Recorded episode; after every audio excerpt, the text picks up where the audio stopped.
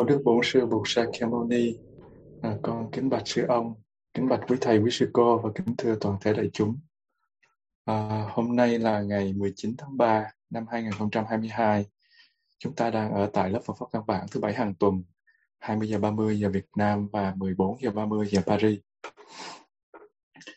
Tuần vừa rồi thì chúng ta đã hoàn tất cái phần chánh kiến về giới trong ba phần giới định tuệ.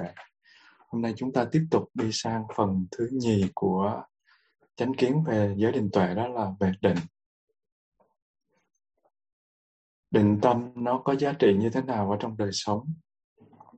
Hầu như là tất cả chúng ta đều để tâm trí mình hoạt động quá nhiều và nó nhanh tới mức mà mình những cái căng thẳng của mình mình không có nhìn thấy. Và mình chỉ nhận ra khi mà nó nó sụp đổ xuống, khi mà mình đổ sụp xuống do bệnh hay là do mình bị đau đầu quá mức hay là mình bị kiệt sức, vân vân. Và cái cuộc sống hiện đại nó có cái xu hướng là nó bắt tâm trí mình làm việc không ngừng. Và cái mạng Internet nó được nối liền toàn cầu. Và các thiết bị điện tử luôn luôn nó lấy đi thời gian của mình. Trong văn phòng á, thì mình đã làm nhiều việc rồi. Rồi ngồi trên xe mình cũng làm gì? Tranh thủ trả lời email. Hoặc là mình gọi điện thoại để mình giải quyết các vấn đề cá nhân. Rồi mình à, đến nhà ăn bữa cơm mình cũng ăn qua loa. Vì mình nghĩ đến công việc.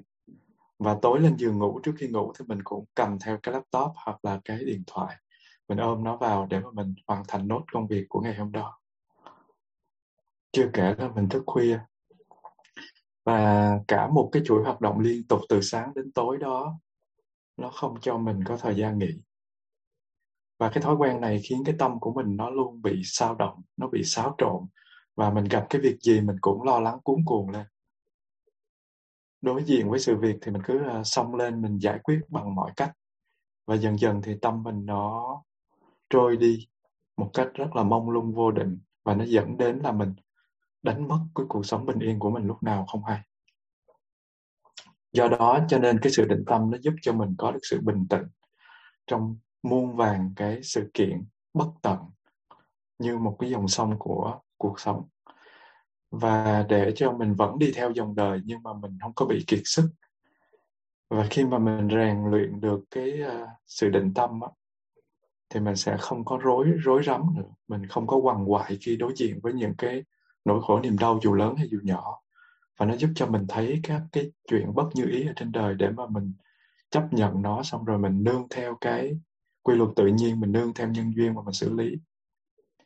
Và ngày hôm nay cho dù là mình có một cái núi công việc chồng chất lên, thì sáng sớm mình vẫn có thời gian ung dung tập thể dục. Mình tưới cây, mình tỉa hoa, rồi mình uh, ưu tiên mình chọn một việc gì để làm, mình hoàn thành tốt cái việc đó mà mình không để bị phân tâm bởi những cái công việc khác. Vì lẽ đó cho nên định nó trở thành một yếu tố quan trọng vô cùng ở trong cái đời sống uh, hàng ngày của mình. Và định đối với cái cuộc sống thường nhật nó là như thế. Vậy thì đối với cái sự tu tập, định nó ngàn vạn lần nó quan trọng hơn cái điều đó rất nhiều. Và như lần trước Giê Đạt có chia sẻ là nếu mà giới luật mất vài năm đến vài chục năm để tu học thì định nó cũng vậy. Nó là một cái chuyên đề dùng cả đời để học và để thực tập. Do vậy mình không có thể dùng hết một cái tiết học này để trình bày cho tường tận về định. Cho nên cái, uh, cái việc mà mình trình bày chánh kiến về định là mình trình bày cái thấy, cái thấy tổng quát đúng đắn về, về định. Để làm gì vậy? Để nhờ đó mà khi mà mình tiến hành, mình học tập hay là mình nghiên cứu hay là mình tu tập thì mình không đi sai con đường của Bụt. Và trong cái từ điển Hán Việt thì chữ định có nghĩa là không dời đổi, bất động, làm cho cố định và làm cho yên ổn, làm cho chắc chắn. Và chính vì vậy cho nên trong cái ý nghĩa Phật pháp thì định là một trạng thái tâm tĩnh lặng, không có vọng động. Và theo cái cách định nghĩa chữ định như thế thì sự tập trung có phải là định mà Đức Phật đã dạy hay không? Ví dụ như mình tập trung vô mình nghe bài giảng, mình tập trung vô mình chơi cờ có phải là định hay không? Thông thường thì chúng ta nói rằng là khi mình nghe ai nói là định tâm thì mình muốn chỉ đến cái điều là từ cái việc mà mình đắm chìm ở trong một cái bộ phim, hay là mình đâm chiêu trong một cái ván cờ, hay mình vắt óc ra để mà mình giải một bài toán, cho đến mình hoạch định một kế hoạch dù là mang tính chất mờ ám chẳng hạn. Thì đây chính là sự tập trung vào đối tượng. Nhưng mà cái loại định Đức Phật dạy là một chi phần của Bát Chánh Đạo. Nó có ba đặc tính mà mình đã từng điểm qua, đó là gì? Thiện, nhất tâm và sử dụng chánh niệm để phát triển trí tuệ. Như vậy, cái sự tập trung chỉ là một trong ba đặc tính của định mà Phật giáo nói đến thôi. Khi mà mình thực tập có mặt trong giây phút hiện tại, theo một cái kiểu là mình chỉ tập trung vào bước chân và hơi thở một cách máy móc, thì đó không phải là định, đó không phải là chánh niệm, đó chỉ là sự tập trung thôi. Và khi nào mình có nhất tâm trong đó, mình cái sự tập trung đó nó có nó có thiện ở trong đó và nó có chánh niệm ở trong đó, thì nó mới được gọi là định. Như vậy định nó có tới ba yếu tố lắm. Giống như là một bác sĩ thì mình biết tiêm thuốc, nhưng mà người chỉ biết tiêm thuốc thì không phải là một bác sĩ. Nếu mà Giê Đạt học, Giê Đạt có thể tiêm thuốc được, nhưng mà Giê Đạt không phải là bác sĩ. Và một cái vị tu sĩ thì sẽ mặc y phục dành cho người tu như thế này. Nhưng mà một cái người mà mặc y phục người tu thì chưa chắc người đó đã là một tu sĩ. Lỡ họ làm người mẫu để họ chụp hình uh, y phục để cho những cái tiệm uh, y phục uh, đạo Phật, y, y phục uh, của, của Phật giáo bán ra thị trường thì sao? Và một cái bánh ngọt là một cái bánh nó có vị ngọt, nhưng mà một cái món ăn có vị ngọt thì chưa chắc đã là một cái bánh. Mình phải xem cái, cái, cái, cái, cái đồ đó nó có vị, vị ngọt mà nó có bột không đã, nó có các cái điều kiện khác không đã, mình mới được gọi nó là một cái bánh. Cho nên khi mà mình nói đến sự tập trung á, thì mình nói đến một tính chất của định mà thôi, không phải là định. Không phải tất cả các định nó đều thiện. Bởi vì thí dụ như một con sư tử, hay là một con báo, hay là một con cọp, hay là một con mèo chẳng hạn. Những cái con mà ăn thịt thì nó chờ để nó bắt mồi, thì nó đặt hết chú tâm nó vào con mồi. Nó rình, nó chờ, có nhiều khi nó, nó, nó, nó ngồi mười lăm phút mà nó bất động để mà nó, nó, nó săn mồi. Mình nhìn thấy nó có một sự chú tâm rất là mãnh liệt, nhưng mà nó hoàn toàn không có thiện. Tâm định thiện thì nó không có tham, sân và si.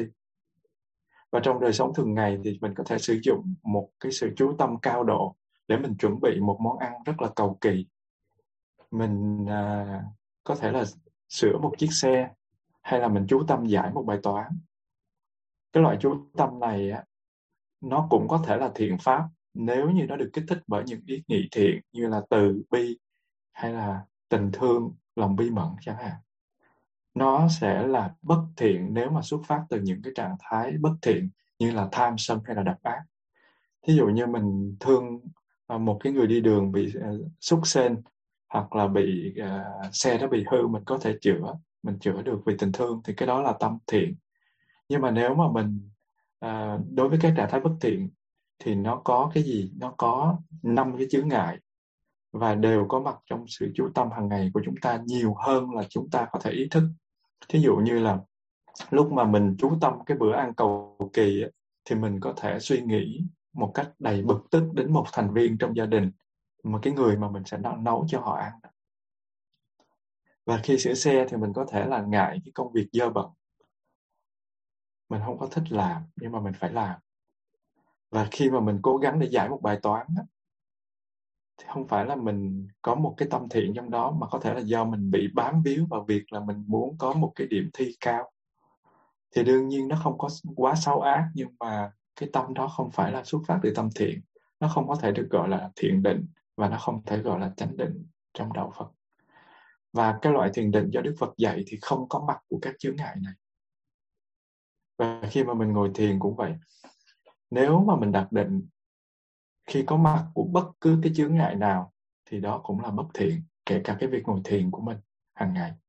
Thí dụ như là mình có thể phần nào đạt được định khi trải qua chướng ngại của hôn trầm và thùy miên.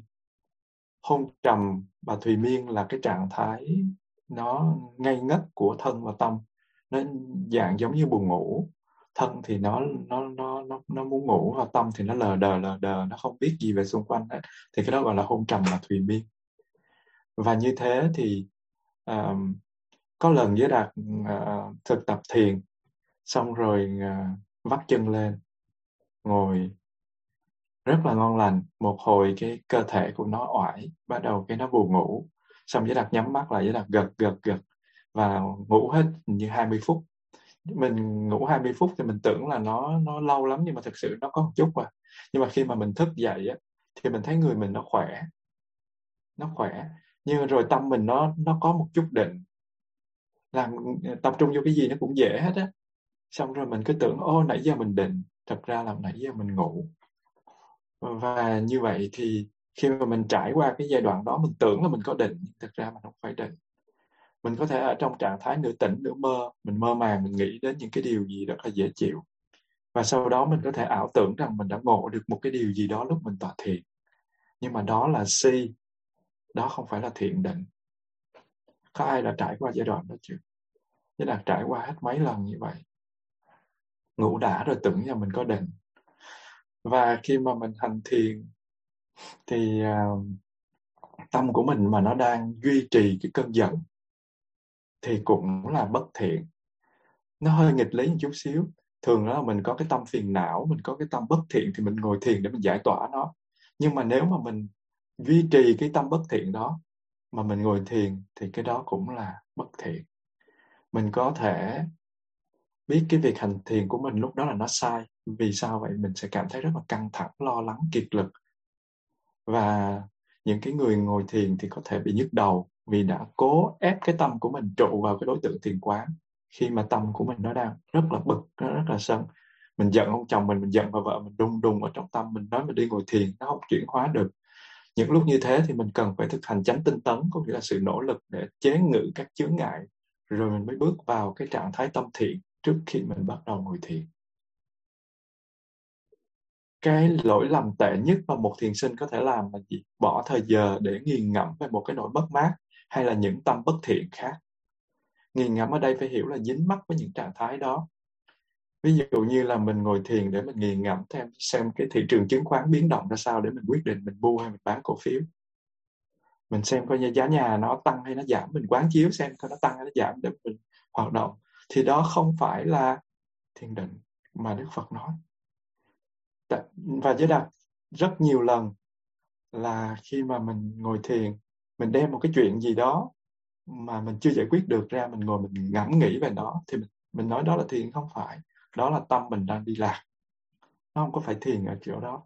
Đương nhiên mình có quyền tư duy, mình có quyền uh, quán chiếu ở trong những lúc khác, nhưng mà những lúc mà mình ngồi thiền để mà mình mình buông xả đó, mình mình tập trung đó, và mình có mặt trong giây phút hiện tại một cách đúng đắn á, thì những cái việc như thế thì nó không phải là là những cái việc đúng đắn. Hoặc là một, mình ngồi thiền để mình nghĩ cái chuyện làm sao để mình làm ăn cho nó thuận lợi, thì đó không phải là thiền. Dĩ nhiên nếu mà mình biết đem cái ý thức chánh niệm đối với cái trạng thái này thì đó là thiền với minh sát tuệ. Nghĩa là sao? Khi mà mình khởi lên một cái tâm là buôn bán thị trường cổ phiếu hay là chuẩn bị cho cái việc làm ăn của mình, thì mình nói à, tâm của mình đang hướng tới cái chuyện làm ăn, tâm của mình đang hướng tới chuyện buôn bán cổ phiếu, nó đang nhích tới đâu thì mình biết tới đó. Thì cái này gọi là thiền với lại minh sát tuệ, có nghĩa là mình đang thiền thực. Còn nếu như mà tâm của mình nó chạy vô buôn bán cổ phiếu rồi mình lao theo, bắt đầu mình tư duy về nó để xem coi cổ phiếu lên hay xuống, Nga với Mỹ, Nga với lại Ukraine đánh nhau như thế thì thị trường nó dao động thế nào, cổ phiếu nào sẽ tăng, cổ phiếu nào sẽ giảm, đồng euro xuống hay lên, sau khi đồng euro nó xuống thì bao nhiêu nó lên, bây giờ mình mua thu vô thì bao nhiêu nó tăng lên, tăng bao nhiêu và mình sẽ thu vô được bao nhiêu. Như thế thì cái đó không phải là thiền định, không phải là mình sắp tuệ, cái đó là không phải thiền. Và do đó cái bước đầu tiên trong việc thiết lập chánh định là mình phải chắc chắn sự hành thiền của mình là thiện bằng cách mình ngăn chặn những cái chướng ngại nó tấn công tâm. Như vậy, cái loại định mà Đức Phật dạy không có dễ có được. Không có dễ một tẹo nào hết. Cũng giống như các khả năng khác, mình phải tu tập từng bước mình mới có. Không phải một bước lên trời được. Và tâm mình phải được rèn luyện và có thể phải mất từ vài thời tọa thiền cho đến vài năm tinh tấn nỗ lực để phát triển cái loại định mà nó có thiện nhất tâm và chánh niệm này. Tại sao Giới Đạt nói là vài thời tọa thiền đến vài năm tinh tấn? Tại vì có những cái người có căn cơ cao, những người Bà La Tôn nhiều kiếp, họ đã dồn nước lâu ngày rồi, bây giờ chỉ cần một giọt thôi thì có thể là, là đầy cái ly nước. Thì những người đó họ sẽ mất vài thời tọa thiền thôi. Còn đối với mình, những cái người bình thường, đối với Giới Đạt là những người bình thường thì mình phải mất vài năm đến vài chục năm tinh tấn thì mình mới có được các cái loại định đó, tùy theo cái căn cơ trình độ và nhân duyên của mình, phước, phước đức của mình. Cho nên mà một khi mà đạt được cái loại thiền định này thì những cái người thực tập thiền phải tiếp tục tu tiếp cho đến khi nào mà mình có thể đạt được cái định dễ dàng theo ý muốn. Giống như là mình đi tập lái xe hơi thì mình leo lên, bây giờ mình đã lái được rồi nhưng mà mình chưa có bằng và cũng mới lái lần đầu, thì lần sau leo lên lái thì mình cũng lại run nữa. Làm sao mà cứ mỗi lần leo lên lái thì mình cứ an an ổn ổn, mình tự nhiên, à, thì cái đó mới gọi là mới gọi là mình à, đạt được dễ dàng theo ý muốn. Thì ở đây cũng vậy, khi ngồi thiền mình phải à, thực tập làm sao để mà mỗi lần mình mình vô là mình đạt được định thì nó rất là lâu xa.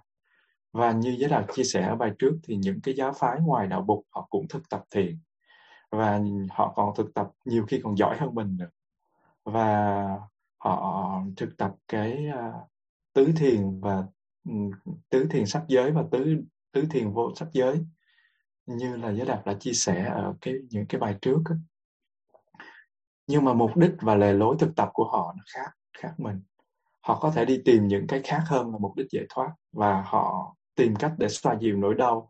Có những người họ ngồi thiền để họ họ kéo dài tuổi thọ, họ họ làm cho sức khỏe họ tráng kiện thêm và ít bệnh tật. Điều đó là có thật và điều đó là là là đúng đắn, nhưng mà những cái đó nó chỉ tìm cách xoa dịu những khổ đau phiền muộn của cuộc đời trong kiếp này thôi. Và nhiều người khổ đau khổ quá cho nên muốn tìm một ít phương thức để làm dịu nó lại thôi. Và họ có thể tìm kiếm sự quên lãng, trốn tránh chính mình, trốn tránh hoàn cảnh, trốn tránh những vấn đề có thật của mình. Và đôi khi chúng ta cũng cần như vậy, có nghĩa là mình cũng cần lẩn trốn một chút trong thời gian ngắn.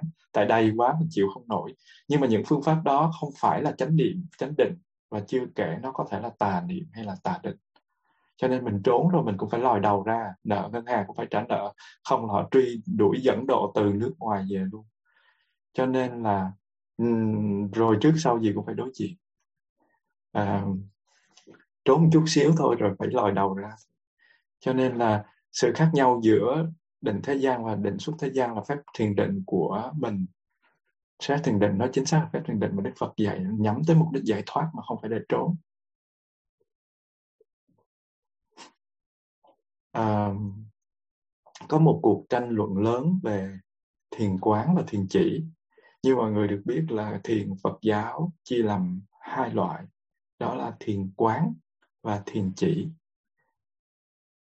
Và một vài truyền thống nói đến hai hình thái của thiền định quán và chỉ này như là hai hình thái tách rời, không dính dáng gì với nhau hết. Quán có nghĩa là ghi nhận, quan sát. Chỉ có nghĩa là dừng. Cái thiền quán nó còn có được gọi cái tên là thiền minh sát, và thiền chỉ nó còn có một cái tên là thiền định. Khi mình nói đến thiền quán thì mình sẽ nói đến thiền chỉ, và khi mình nói đến thiền minh sát thì mình sẽ nói đến thiền định. Những cặp từ sống đôi với nhau. Và thiền quán hay là thiền minh sát nó có một cái tên nữa là vipassana.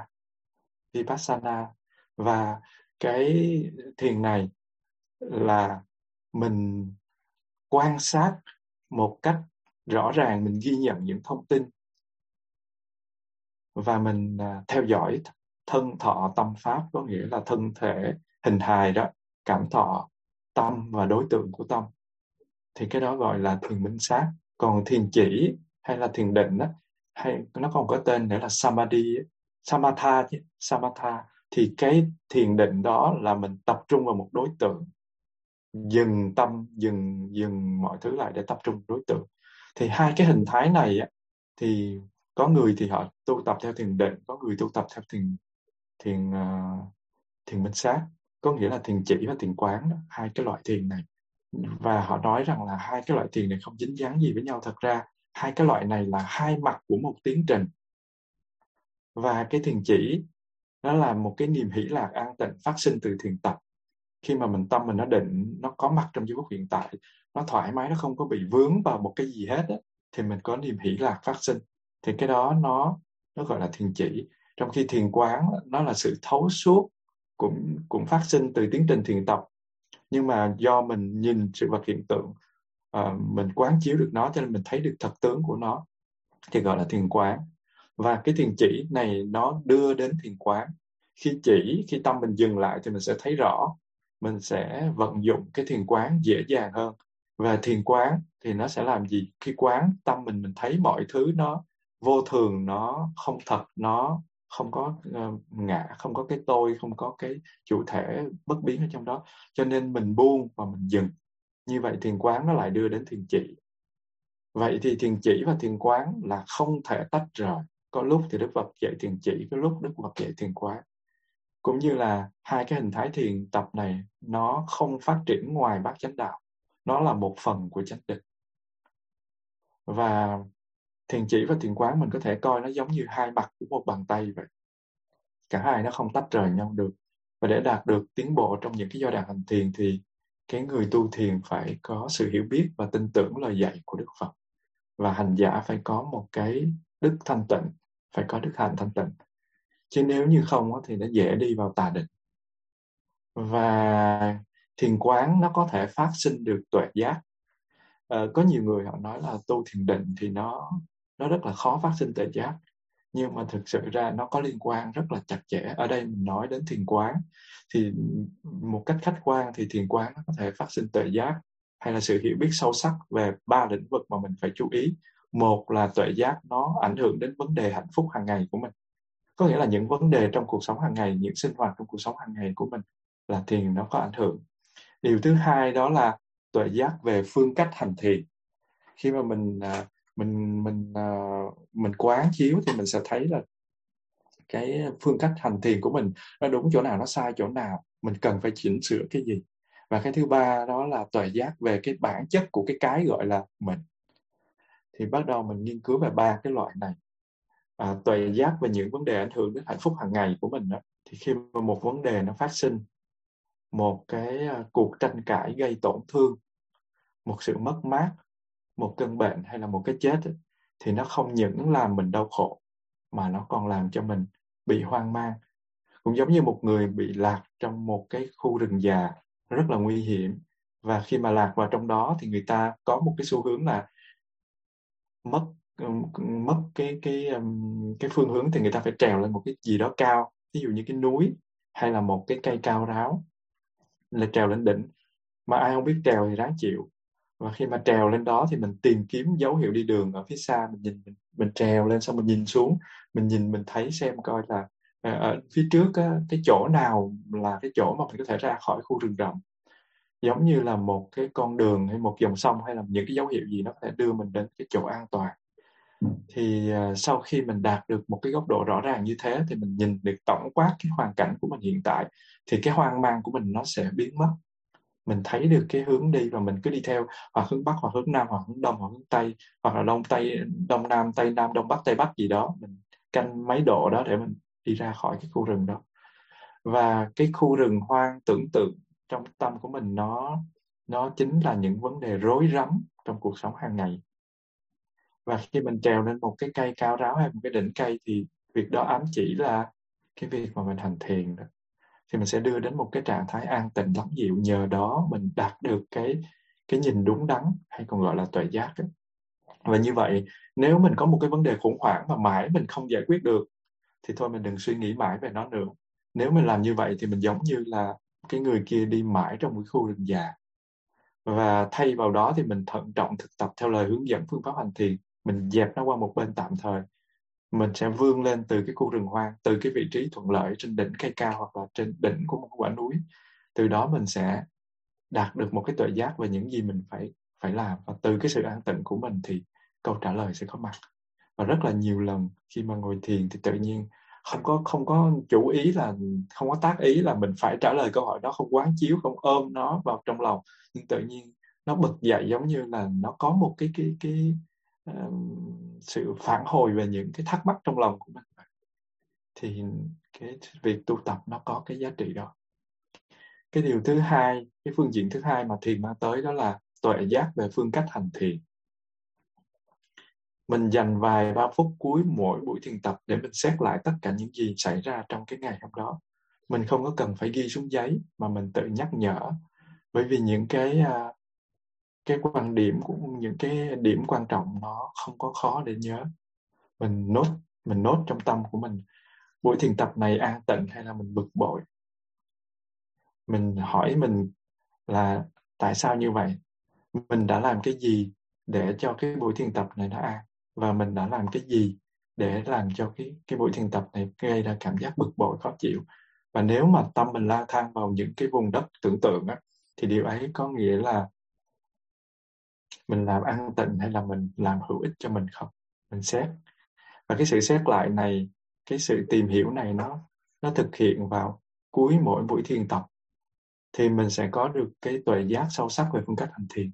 Giống như là uh, khi mà cuối cái buổi pháp đàm hay cuối buổi pháp thoại hay cuối buổi vấn đáp, thì uh, trong cái lớp mình có những cái giờ để trao đổi với nhau, có đặt ra những câu hỏi làm sáng tỏ thêm, hoặc là mọi người đưa ra một cái nhận thức xem uh, mình hiểu như thế nào, người chia sẻ có chia sẻ cái gì sai sót, thiếu sót, cần bổ sung hay không, và người người mình học thêm được cái gì. Thì đó là những cái feedback, những cái phản hồi lại từ những người nghe cũng như phản hồi lại từ những người chia sẻ để làm rõ ý nghĩa hơn.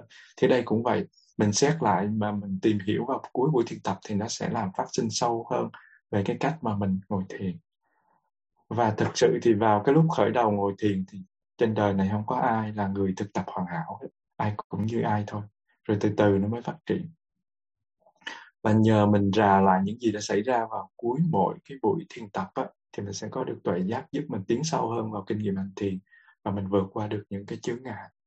Và phát triển tuệ giác này trong cái thiền tập là vô cùng quan trọng. Và mình cần tuệ giác để đạt được từng giai đoạn hành thiền. Thí dụ như là mình có thể buông xả những ý niệm của mình. Mình cần có sự hiểu biết sâu sắc về cái chữ uh, buông xả này, về ý nghĩa của nó. Khi mà các giai đoạn hành thiền phát triển càng cao thì sự hiểu biết của mình càng sâu. Và nếu như mình có thể tiến xa trên các tầng thiền thì điều này sẽ làm thay đổi hoàn toàn sự hiểu biết của mình. Và tuệ giác về phương cách hành thiền cũng giúp cho những vấn đề của cuộc sống hàng ngày, bởi vì những cái chiều hướng tạo ra những chướng ngại trong hành thiền cũng như là chính những cái thái độ vụng về của mình gây nên những cái khó khăn trong cuộc sống. Và thiền tập nó cũng giống như là một môn thể thao vậy. Và trong đó mình luyện tập để phát triển những cái khả năng tinh thần đầy uy lực là thiền chỉ và thiền quán, rồi mình sử dụng cả hai cái loại này để mình tiến xa hơn vào và thiền định, và mình áp dụng được cuộc sống để mình đem lại hạnh phúc. Thì đó là cái thứ nhì, cái phần mà mình à, mình thấy được lợi ích của cái việc mà mình thiền, nó nó nó làm cho mình rõ ràng hơn trong cái việc mình ngồi thiền, cái cái cái kinh nghiệm thiền tập. Và cái cuối cùng, cái thứ ba mà mang lại đó là tuệ giác về bản chất của cái gọi là mình. Cái tuệ giác sâu sắc nhất và cũng khó nắm bắt nhất là sự hiểu biết đích thực mình là ai. Khi mà mình mang mình tới thế giới này, mình đặt ra hàng triệu câu hỏi. Và thực ra Giới Đạt đi xuất gia cũng vì những cái câu hỏi nó xoay quanh Giới Đạt trong mỗi ngày, lúc lúc là Giới Đạt còn nhỏ xíu. Và mình rất là muốn biết mình là ai, ở đâu tới, từ đâu sanh ra, trước khi sanh là ai, sau khi chết là ai, à, nó có cái ngã không, vân vân vân vân.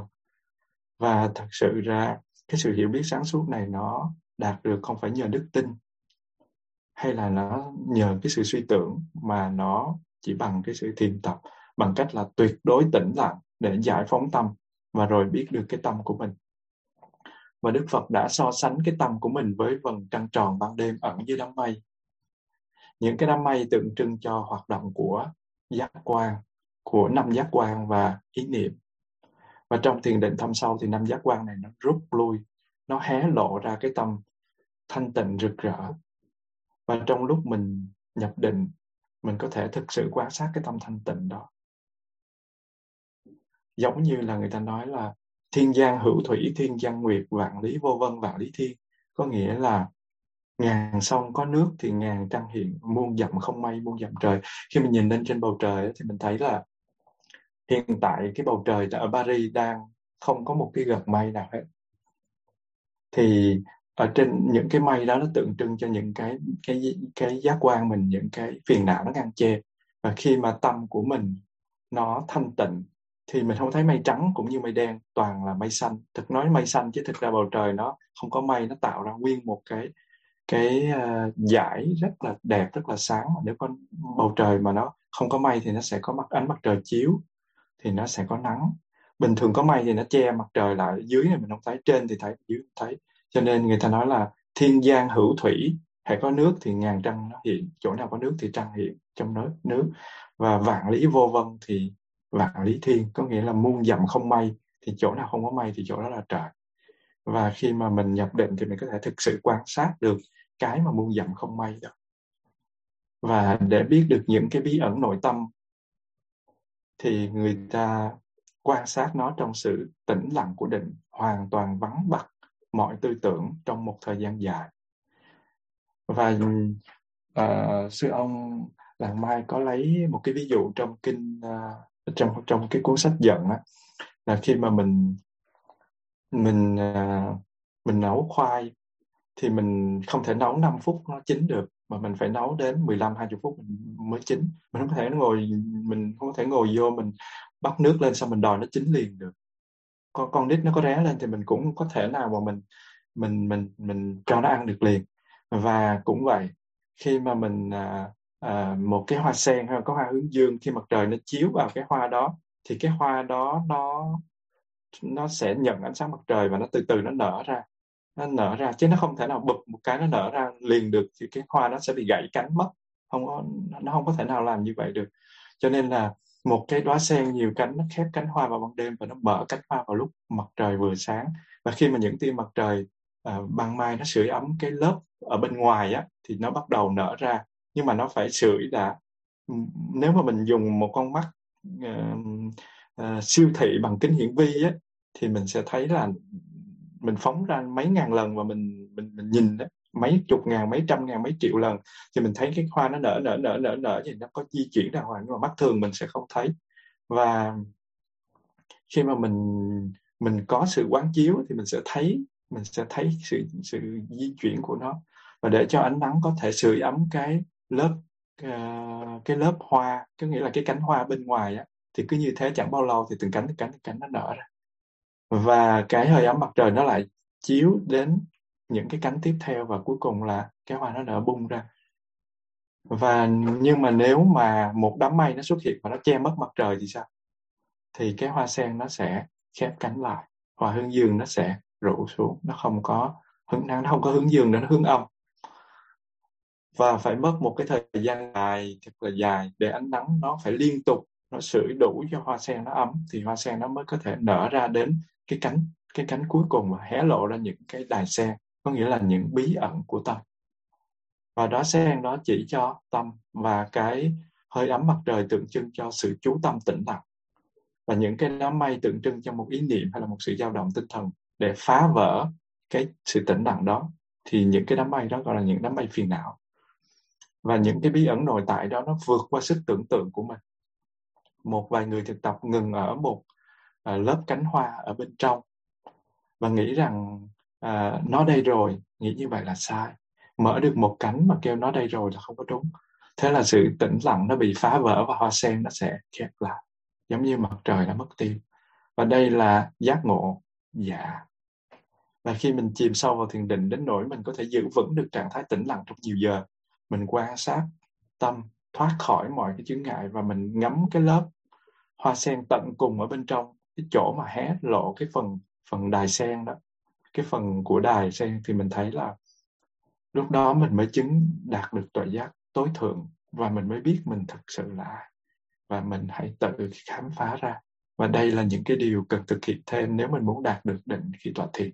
Và trước khi mình à, đi tiếp thì à, xin sư cô thỉnh một tiếng chuông cho mọi người buông thư.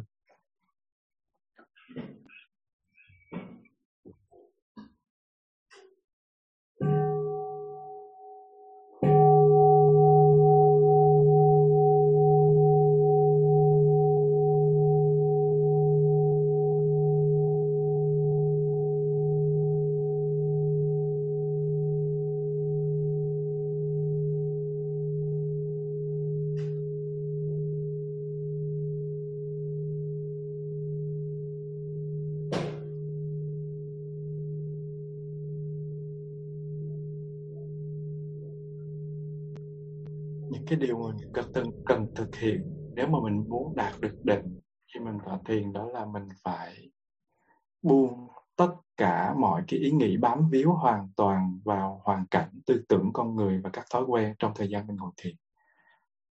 Mình đừng có nghĩ đến gia đình, mình đừng có nghĩ đến bạn bè, mình đừng có nghĩ đến quyến thuộc, nghề nghiệp, lương bổng, thuế má. Mình nghĩ đến trách nhiệm hoặc là những sự sở hữu. Và mình hãy tự nhắc nhở mình là mình muốn dành thời gian đặc biệt này để mình hoàn thiện bản thân. Mình không muốn ngồi trên cái gối thiền này để mình suy nghĩ về tất cả những cái điều bình thường mà mình vẫn nghĩ. Mình phải sử dụng thời gian này tốt nhất. Mình không có thể nào mình dành cái thời gian ngồi thiền cả ngày rồi mình dành được có một giờ thôi, hoặc nửa giờ thôi, xong rồi mình đem mình à, tập trung nó vào thị trường chứng khoán, hay là tập trung nó vào những công việc à, giảng dạy trên lớp, hoặc là mình tập trung vào những cái à, khó khăn của mình. Như thế thì nó nó không có xứng đáng, nó uổng đi cái giờ ngồi thiền. Thứ hai là mình đừng có lo lắng về những điều gì mình, mình còn làm dang dở, về những thứ mà mình đã làm sai hay những lỗi mà mình đã phạm với người khác. Và mình nhớ rằng là những cái thứ nó đã qua rồi, mình không có làm lại được. Và cái bây giờ mình đang cần là gì? Ngồi thiền. Giả sử mà bây giờ mình chết thì sao? Những cái thứ đó nó không có còn quan trọng gì hết. Cho nên hiện tại tôi dành thời gian ngồi thiền là tôi dành thời gian ngồi thiền. Đi xem phim với người yêu là phải ngồi bên người yêu để mà ngồi coi phim, chứ không phải là à, ngồi ở nhà thì nhớ, mà lúc đi á, thì mình nghĩ chuyện đâu đâu, xong về cái ngồi tiếp, cái gọi điện thoại gặp, cái đó nó vô lý. Nói vui thế thôi. Thì cũng giống như khi mà mình ngồi thiền, mình phải dành thời gian để mình cho cái việc thiền, chứ không phải là ví dụ Giê Đạt đi soạn bài xong rồi Giê Đạt xuống ngồi thiền, thì có những những khi Giê Đạt ngồi để quán chiếu là không, không biết mình sẽ soạn tiếp như thế nào, cái phần này nó như thế nào thế nào, chia làm bao nhiêu ý, mình chia sẻ như thế nào, vân vân vân vân. Thì như thế là Giê Đạt đang không phải ngồi thiền mà đang ngồi nghĩ, ngẫm nghĩ về cái bài giảng thôi, thì nó uổng một bữa thiền.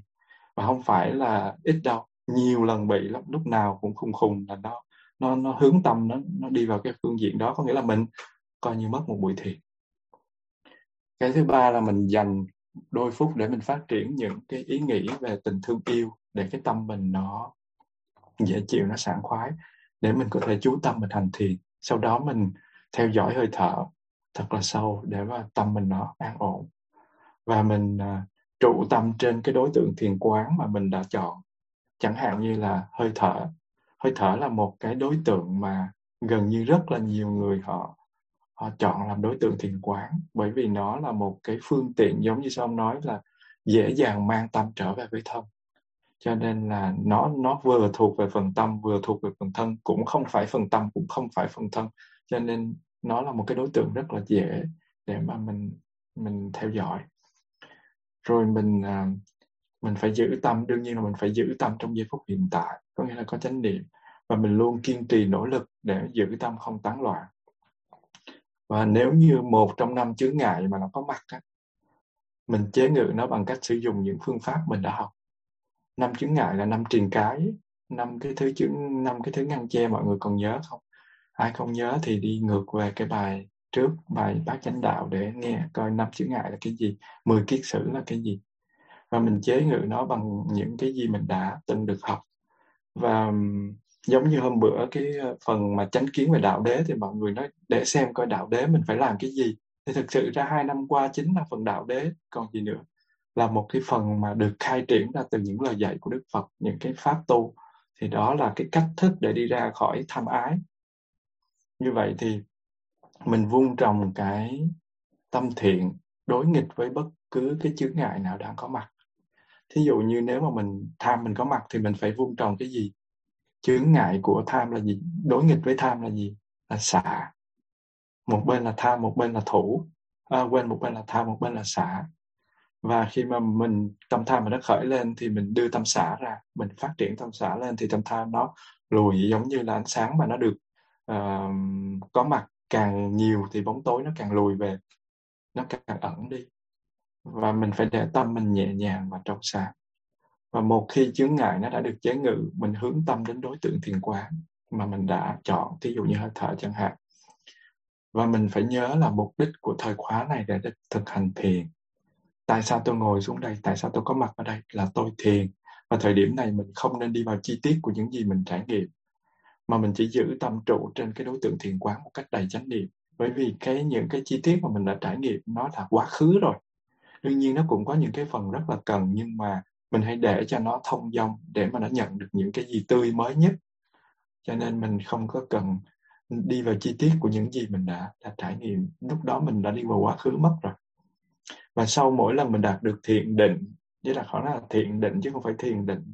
Thiền định có nghĩa là, là, là định, là định mà à, có thiện, có nhất tâm, có chánh niệm. Thì mình sẽ cảm thấy dễ dàng hơn và mình hăng hái hơn. Mình không cần biết tâm thiện định đó nó ngắn ngủi, mong manh hay yếu ớt. Và cái chủ yếu là mình đã đạt được một cái điều gì đó bằng cách là mình vượt qua được thói quen cũ và mình đã chuyển đổi được cái tâm thức của mình.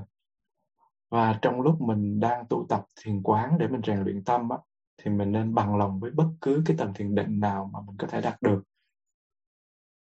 Thí dụ như mình, mình đạt được sơ thiền chẳng hạn hay nhị thiền chẳng hạn, thì mình bằng lòng với nó. Hoặc là mình chưa đạt được tầng định nào mình cũng bằng lòng, vì mình lúc đó mình đang thiền quán chứ không phải là mình thiền chỉ.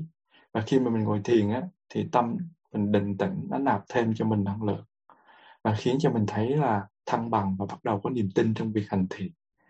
Và cái việc hành thiền như thế thì hỷ nó sẽ phát sinh. Hỷ đó là niềm vui, và nó phát sinh vì tâm mình chế ngự được năm thứ chướng ngại. Và ngay chính, chính trong cái cuộc sống hàng ngày thì mình cũng có phần nào cần đến cái tâm thiền định này để sống một cách có đạo đức. Cái tâm thiền định này nó giúp mình trụ vào những cái ý nghĩ, lời nói và hành động, có nghĩa là ba nghiệp của mình. Và nó tránh ra những cái điều bất thiện. Và cái tâm thiền định này nó giúp mình giải quyết những vấn đề hàng ngày một cách công bằng và một cái trạng thái tâm xả. Ngược lại thì mình có thành công trong cái công việc phát triển tâm định hay không thì mình tùy thuộc vào một cái nền đạo đức vững chắc. Khi mình cảm nhận à, về đạo đức, mình thấy tiến bộ thì tâm định của mình cũng tiến bộ. Nghĩa là thí dụ Giê Đạt à, à, dành hai mươi bốn tiếng, trong khi đó hai mươi mấy tiếng thì mình đã dành cho cái, cái công việc suy nghĩ lăng xăng. À, khi mà mình ngồi xuống á, thì mình không có thể nào mình định tâm được liền. Mình buộc phải À, tập trung, từ mình quán chiếu hoặc là mình theo dõi, mình phải mất một thời gian vài phút đến vài chục phút mình mới tâm mình mới định được. À, mình mình mới vừa cãi lộn xong thì mình ngồi xuống với mình ngồi thiền thì mình sẽ tâm mình sẽ nhớ tới cái đối tượng là mình giận liền. Còn nếu mà mình để cho tâm mình nó an bình an bình an bình thì trong vòng mấy chục tiếng đó liên tục mình có có có hỷ có lạc, thì khi mình vừa ngồi thiền cái là tâm mình nó vô trong định ngay. Nó có thể, nếu mình chưa đạt được định thì tâm của mình nó cũng thoải mái, an lạc, bình thản, buông thư. Cho nên, cho nên là cái chuyện mà mình vừa ngồi thiền được mà mình đạt được những cái trạng thái an lạc, hỷ lạc đó, nó phụ thuộc vào hai mươi mấy tiếng đồng hồ còn lại trong ngày. Chứ không phải là nó chỉ là ngồi xuống là được hay không được đâu. Và đương nhiên khi mà mình ngồi thiền mà mình đạt được những cái sự định, rồi an định, mình có những cái thành quả trong lúc mình ngồi thiền thì nó sẽ tạo ra một nguồn năng lượng, nó chi phối hai mươi mấy tiếng tiếp theo cho mình. Như vậy cái này có mặt thì cái kia có mặt, cái này vắng mặt thì cái kia vắng mặt. Hai mươi ba tiếng này nó phụ cho một tiếng kia, và một tiếng kia nó cũng phụ ngược lại cho hai mươi ba tiếng này nếu mình ngồi thiền mỗi ngày một tiếng. Như vậy thì ở đây nói là gì? À, mình có một cái nền tảng đạo đức tốt thì cái việc ngồi thiền của mình nó sẽ hỗ trợ rất là nhiều.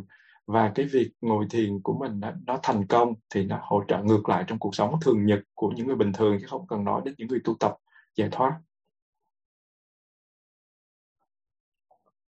Cái loại thiền định mà mình nhắc đến từ trước đến giờ mình có thể gọi là thiền định bình thường. Là cái loại thiền này nó dễ đạt được. Tuy nhiên cái tuệ giác phát sinh từ thiền định bình thường này nó cũng có thể chuyển hóa cuộc sống của mình. Giống như mình ngồi thiền mỗi ngày, mình chưa có được cái tuệ giác uh, uh, giải thoát, mình gọi là thiền định bình thường, tại mình chưa đạt được định. Cho nên là mình, mình vẫn có những cái tuệ giác và nó cũng ảnh hưởng đến cuộc sống của mình, nó giúp cho mình tránh xa được những cái uh, nghiệp bất thiện qua lời nói, hành động và suy nghĩ. Và mình không có muốn làm cái việc gì để, để cản trở sự giải phóng tâm của mình. Và đó là lý do tại sao Đức Phật nói là cái tâm thiện định thì nó bao trùm tất cả các trạng, trạng thái tâm thiện. Và khi mà Đức Phật còn là một cái vị thái tử tên là Siddhartha Gautama, thì uh, có nghĩa là thái tử uh, Tất Đạt Đa Gautama, thì thân phụ của ngài là nhà vua uh, Tịnh Phạn Vương, là ngăn cản không cho ngài thấy bất cứ cái điều gì khiến ngài đi theo con đường tâm linh. À, có nghĩa là ngăn cấm ngài và tìm mọi cách để ngăn che để cho ngài đừng có thấy cái cảnh sinh già bệnh chết. Nhưng mà cuối cùng thì khi mà thái tử nhìn thấy bốn cái hình ảnh của một cái người già, một cái người bệnh và một cái xác chết đó, và một tu sĩ đó, thì đó là một bước ngoặt cuộc đời cho, cho thái tử Siddhartha. Và quán tưởng trên bốn cái thứ này thì ta đã đạt đến một cái trạng thái định. Và tuệ giác phát khởi đối với sự thật về khổ. Bởi vì thế cho nên ngài quyết định không trở về với cuộc đời thế tục đầy dục lạc nơi cung điện của vua cha nữa, mà đi tìm một cái phương pháp để thoát khổ và giúp cho mọi người thoát khổ. Và điều đó cũng đúng với chúng ta khi mà mình quan sát sự thật, mình quan sát sự vật hiện tượng với cái tâm thiền định đó, thì những cái thứ bình thường trong cuộc sống hàng ngày cũng có thể kích động những cái tâm suy nghĩ sâu xa. Và cái um, tuệ tri mà có nghĩa là cái, cái biết với trí tuệ nó xuất phát từ tâm định tĩnh này, thì có thể thuyết phục mình rằng là mình đã trôi lăn trong cái vùng đau khổ này đủ lâu rồi. Và đây là lúc bắt đầu mình cần một cái hành trang mới trong cuộc đời. Mình có một cái nhìn và một cái tri giác mới về khổ trong cuộc đời. Mình thấy được sự mù quáng trong việc chạy đuổi theo hạnh phúc qua dục lạc. Mình thấy những sự thỏa mãn vật chất phải trả bằng khổ đau, lo lắng. Và mình không còn cố gắng để biện giải cho sự khổ sở của mình như là hạnh phúc.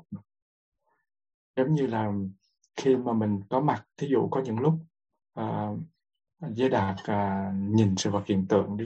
Người ta đem cho Giê Đạt một cái giỏ thuốc. Thì Giê Đạt thấy là cái giỏ thuốc này trước khi mà người ta đem tới thì nó ở đâu, nó chưa biểu hiện. Nó ở tiệm... ở tiệm thuốc, ở pharmacy, rồi thuốc này là, là thuốc gì, nó không có thuộc về về cái cái cái cái đồ của mình, và nếu mà ai đụng tới nó thì chả liên quan tới mình cả. Nhưng mà khi mà nó được đặt vào cái tay mình, nó nói là đây là thuốc của thầy nè, và mình đã cầm nó thì mình nói đây là thuốc của mình, thì khi mà ai mà đụng vô là không được. Rồi mình nhìn thấy tới cái thân của mình cũng vậy, tới trước đó mình mình chưa có được biểu hiện ra đất nước gió lửa nó còn ở đâu đâu, thần thức nó còn ở đâu, phương trời nào, thì cái thân này nó nó không phải là của mình. Rồi sau khi đó thì người ta um, cái cái nghiệp thức của mình nó đi tái sanh, rồi mình um, đất nước gió lửa hợp lại, đồ ăn thức uống mình nhỏ chút ép, xong rồi mình lớn thì dần dần ra cái bây giờ ai đụng tới mình nói là thân của mình, mà mình thì không có làm gì được nó hết. Có nghĩa là mình kêu nó đừng có già thì nó cứ già, mình kêu nó đừng có chết thì nó cứ chết, mình trốn Covid thì Covid nó tới nó thăm, mình chả làm được cái gì hết, mà mình nói cái này là của mình. Và trước khi đó thì nó không, nó không, nó không phải là cái gì của mình, nó không có liên quan gì tới mình luôn á. Và ai, ai chết đâu mặc xác, ai hư đâu mặc xác, cái gì sai mặc xác, cái gì đúng mặc xác. Nhưng mà tự nhiên đụng tới cũng gọi là cái của mình, và tất cả mọi thứ cũng như thế. Nó đều là láp ráp lại từ tất cả các cái yếu tố, xong rồi mình cho đây là của mình, xong bắt đầu nó luôn luôn vận động, nó luôn luôn chuyển biến như một dòng sông, cái mình bám vô, xong rồi mình khổ. Và mình không có thấy được cái điều đó, cho nên khi mình thiền tập á, thì mình biết là mình mình nhìn cái gì mình cũng cũng thấy sự có mặt của những cái yếu tố đó, những cái yếu tố gọi là tuệ giác đó. Thì nó vì mình có định, mình mình có thực tập, cho nên mình thấy, và mình thấy là mình trôi đủ lâu rồi. Giờ này mà mình còn lọt, lọt tọt mình làm người ở đây, có nghĩa là bao nhiêu kiếp là mình làm những cái thứ gì vớ vẩn không, cho nên giờ này mình mới còn có mặt ở đây. Cho nên mình muốn là thôi tôi không muốn nữa, bây giờ tôi muốn dừng. Và mình mình theo đuổi được những cái cái cái tâm thiện như thế, mình thấy được sự mù quáng trong việc chạy theo những cái dục lạc, và mình thấy được sự thỏa mãn vật chất nó chỉ đem lại khổ đau cho mình thôi. Và mình không có cố gắng để biện giải cho sự khổ đau của mình à, rằng là nó vẫn là hạnh phúc. Và cái con đường thoát khỏi khổ đau nó sẽ trở nên rõ ràng hơn. Vì cái tâm định nó giúp cho mình nhận ra chân lý trong lời dạy của Đức Phật. Mình cảm thấy có thêm động lực để phát triển các cái trạng thái định sâu sắc, để mình có thể đạt được tuệ giác thâm sâu hơn. Và cái tâm định sâu xa thì nó có thể dẫn đến những sự chứng ngộ sâu sắc được gọi là thiền định hay là jhana. Thiền định thì nó luôn thiện và nó nhất tâm. Thiền định đó là thiền, thiền chỉ đó. Tuy nhiên hãy nhớ rằng là cái tâm định này nó chưa phải là chánh định.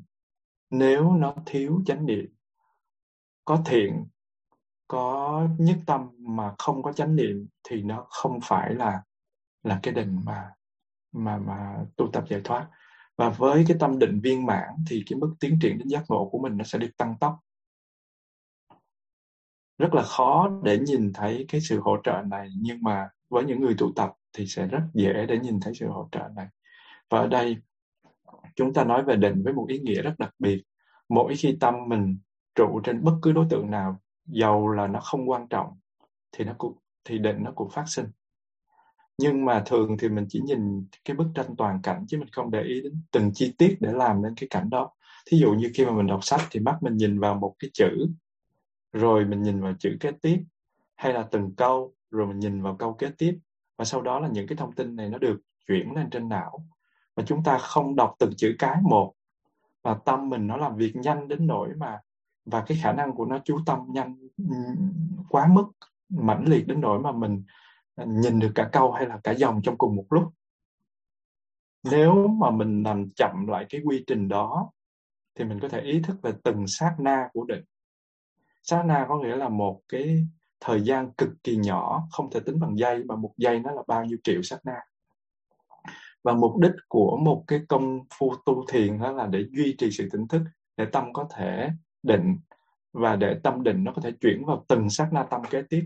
Sát na này định thì sát na kia tiếp theo vẫn là định, liên tục không có gián đoạn. Tuy nhiên cái mức độ tỉnh giác này rất là khó, và từng sát na tâm quá nhỏ đến nỗi gần như mình không thể tưởng tượng ra. Có người xin Đức Phật cho một cái ví dụ về sát na của tâm, thì Ngài trả lời rằng là Ngài không thể cho một cái ví dụ nào hết. Ngài nói rằng là không thể diễn tả được sự nhanh chóng, thoáng chốc trong từng sát na một. Tuy nhiên giả sử như có một cái màng nhện rất là nhỏ, rất là mong manh, và mình muốn mang một cái cây nến, mình đến mình đốt cái cái cái cái màng nhện đó, thì mình cần bao lâu thì cái màng nhện đó nó sẽ cháy cháy hết. Gần như là mình vừa đưa cái đèn lên một cái thì cái màng nhện đó nó sẽ biến mất. Đương nhiên màng nhện nó đừng có ướt, còn nếu màng nhện ướt thì không nói, còn màng nhện bình thường mình chỉ cần đưa cái nến lên là trong tích tắc là cháy hết. Thì Đức Phật dạy rằng là chỉ trong một cái thời gian ngắn như thế mà hàng ngàn hàng ngàn sát na tâm nó phát khởi tăng trưởng rồi nó đi qua. Và với cái thí dụ này thì Đức Phật muốn diễn tả rằng là sự nhanh nhạy của tâm là một cái điều không thể nghĩ và bàn được.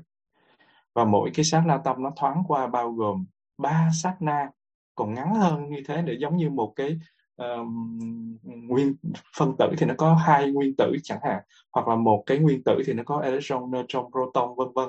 Rồi một cái nhân của nó còn đập ra nhỏ xíu thành ra là photon siêu nhỏ, rồi thành các hạt, hạt siêu nhỏ rồi thành sóng nữa. Như vậy, mỗi cái sát na nó siêu siêu ngắn như thế mà nó còn lại chia làm ba. Đó là giây phút nó phát khởi, giây phút nó viên mãn và giây phút nó hoại diệt. Và ngay sau giây phút hoại diệt thì một sát na tâm khác lại phát khởi liên tục và theo cùng một quy trình như thế. Và ba cái sát na tích tắc này tạo nên gọi là một sát na tâm đầy đủ, một sát na tâm toàn vẹn. Và tâm định nó phát sinh chỉ với một số sát na tâm, có thể là một trong số rất nhiều sát na, vô số sát na. Và tâm định viên mãn nó có thể nhìn thấy xuyên suốt đến mức độ là à, khi mà mỗi sát na tâm nó phát khởi lên, rồi nó viên mãn, rồi nó hoại diệt, thì tâm định đều có thể thấy. Thì đó gọi là định viên mãn. Mình đang thực tập là để làm cho cái khả năng thấy của mình nó đi từng sát na một. Hình như Giê Đạt có nhớ một lần Giê Đạt đã chia sẻ với mọi người về cái điều này, là um, khi mà mình ngồi thiền á, Giê Đạt bị đau. Và khi mà đau như thế thì uh, Giê Đạt cảm thấy là muốn bung cái chân đó, và cả mấy trăm lần đều muốn xả thiền ra, xả ra, đau quá, đau quá. Tâm mình nó kêu xả ra, đừng có, đừng, đừng có cố gắng nữa, nó sẽ bị hoại tử cái chân. Thì mình cố được uh, một tiếng hoặc một tiếng rưỡi là bắt đầu nó đau. Thì cái lúc mà mình nói là thôi bây giờ mày đau đi, mày chết cũng được, trước sau giờ mày cũng chết một lần, thì bây giờ coi như mày chết đi. Chứ ngồi thiền không được thì sống để làm cái gì nữa. Thì nó chấp nhận cho mình ngồi, và thêm năm phút nữa nó kêu thả ra. Mình nói thôi cố một phút nữa, sáu phút nó kêu thả ra. Và cứ như thế nó cứ kêu mình thả ra. Khi mà mình chú ý đến cái cái chân á, cái, cái cơn đau á, thì mình nói thôi bây giờ mình đối diện thẳng với cơn đau xem sao. Thì nó rất là, là đau khổ khi mà đối diện. Khi mà cơn đau mình quán chiếu kỹ thì mình sẽ thấy cơn đau nó là đau và không đau, chứ không phải là cứ nhói nhói nhói lên hoài. Đó là đau và không đau. Thì cái đau đó nó có cái phần không đau là năm năm. Rồi sau đó mình lại đối diện với cái đau đó tiếp, thì mình lại thấy trong cái phần năm còn lại á, là phần năm phần đau đó đó, thì nó lại cũng có một nửa đau và một nửa không. Nó nhói rồi nó không. Rồi mình cứ tiếp tục mình nhìn nhìn nhỏ, nhìn nhỏ, nhỏ, nhỏ những cái phần đó, thì mình cứ thấy là đau rồi không. Và trong cái phần đau nó lại cũng có cái đau rồi không. Giống như là trong một cái hạt đó, mình cứ tưởng nó là hạt, là nó, nó tròn, nó đầy, nó chín. Nhưng mà thực sự ra không gian giữa chúng là rất là, là nhiều. Cho nên là khi, khi mà mình phân tích đến cuối cùng, thì cuối cùng mình lại thấy nó là sống chứ không phải là hạt. Cho nên đó là nó có thể tồn tại dưới dạng hạt, mà nó cũng có thể tồn tại dưới dạng sống. Thì cái cơn đau của mình vậy, nó chỉ nhói lên một chút thôi, còn nó có rất là nhiều cái không đau. Thì mình quán chiếu mình thấy là đau, xong rồi không không không không không không không không không không một loạt rồi mới tới đau tiếp. Cho nên nếu mà mình nhìn với một cái tâm định đó, sâu á, thì mình sẽ thấy rằng là mình có vô số cái sát na tâm nó đi qua, và và mình chỉ có định được một vài cái sát na, cũng như nó đau có một vài cái mà mình cứ tưởng là nó đau hết từ A tới Z, là đau đau đau đau đau, thực sự là đau không không không không không không không rồi đau, chứ không phải là đau đau đau đau đau. Và chính vì nhờ trạng thái đó cho nên Giới Đạt mới vượt qua được cái lần ngồi thiền đầu tiên, là vượt qua được cơn đau đó để đi vào cái trạng thái thân hoàn toàn mất cảm giác, để cho mình uh, mình có mặt được nhiều hơn với hơi thở và với tâm. Và một khi mà mình đã quan sát trực tiếp được sự phát khởi và đi qua của từng sát na tâm á, thì chúng ta không có nghi ngờ về cái tính chất vô thường của sự vật hiện tượng nữa, và mình phải buông xả. Đó là lý do tại sao mình cần một cái tâm định viên mãn, để mình có thể thấy được rõ ràng và cuối cùng mình đạt được giác ngộ. Và cái thiền định viên mãn nó gồm một số giai đoạn hay là một số tầng thiền. Đúng ra là nó có tám tầng thiền, hay là gọi là tám cái jhana mà người giác ngộ, người chưa giác ngộ vẫn có thể đạt được. Và bất cứ tầng thiền định nào cũng có thể sử dụng để đạt được giác ngộ. Có chín tầng thiền, mà cái tầng thiền thứ chín là dành cho người giác ngộ mới đạt được. Còn tám tầng thiền đầu tiên á, là sơ thiền, nhị thiền, tam thiền, tứ thiền, không vô biên xứ, thức vô biên xứ, vô sở hữu xứ và phi tưởng phi tưởng xứ. Là tám cái tầng thiền đó là người chưa giác ngộ vẫn đạt được. Còn cái tầng thiền là diệt thọ tưởng định thì chỉ có người chứng a na hàm trở lên mới đạt được thôi. Và tám um, cái tầng thiền này được mô tả trong cái bài chánh định của Bát Chánh Đạo mà Giới Đạt đã chia sẻ hồi năm ngoái, đã chia sẻ rất là là là, là kỹ. Và nói kỹ gì chứ thì cũng chỉ là phần lý thuyết sơ qua để cho mọi giới thiệu cho mọi người biết. Còn những vị mà chuyên môn thì họ sẽ dạy cho mình kỹ lưỡng và đầy đủ để mình thực tập. Và ít nhất là mình phải đạt được tầng thiền định thứ nhất, mình mới có thể phát triển được cái tâm lực cần thiết để tuệ giác mọi thứ giống như nó là.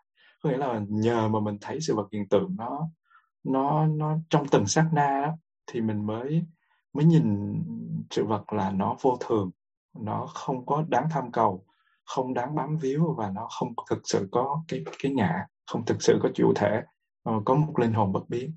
Và với cái sự chứng đạt của ba tầng thiền kế tiếp thì mình sẽ nhận ra được chân lý dễ dàng hơn. Và cái tầng thiền thứ hai á, thì tâm định của mình nó được cải thiện hơn do sự vắng mặt của quá trình suy tưởng. Và cái tầng thiền thứ ba á, thì chánh niệm nó trở nên mãnh liệt hơn. Và tầng thiền thứ tư thì nó còn nhiều hơn nữa. Và tâm của mình nó trở nên thành, thanh tịnh, và nó có sự có mặt của sự xả ly. Như là mô tả lại một chút về sơ thiền để những vị mà mới đi theo lớp có thể, có thể hình dung được một chút. Hơi tốn thời gian một chút. Um, xin sư cô thỉnh một tiếng chuông để mọi người buông thư trước khi mình đi đi tiếp.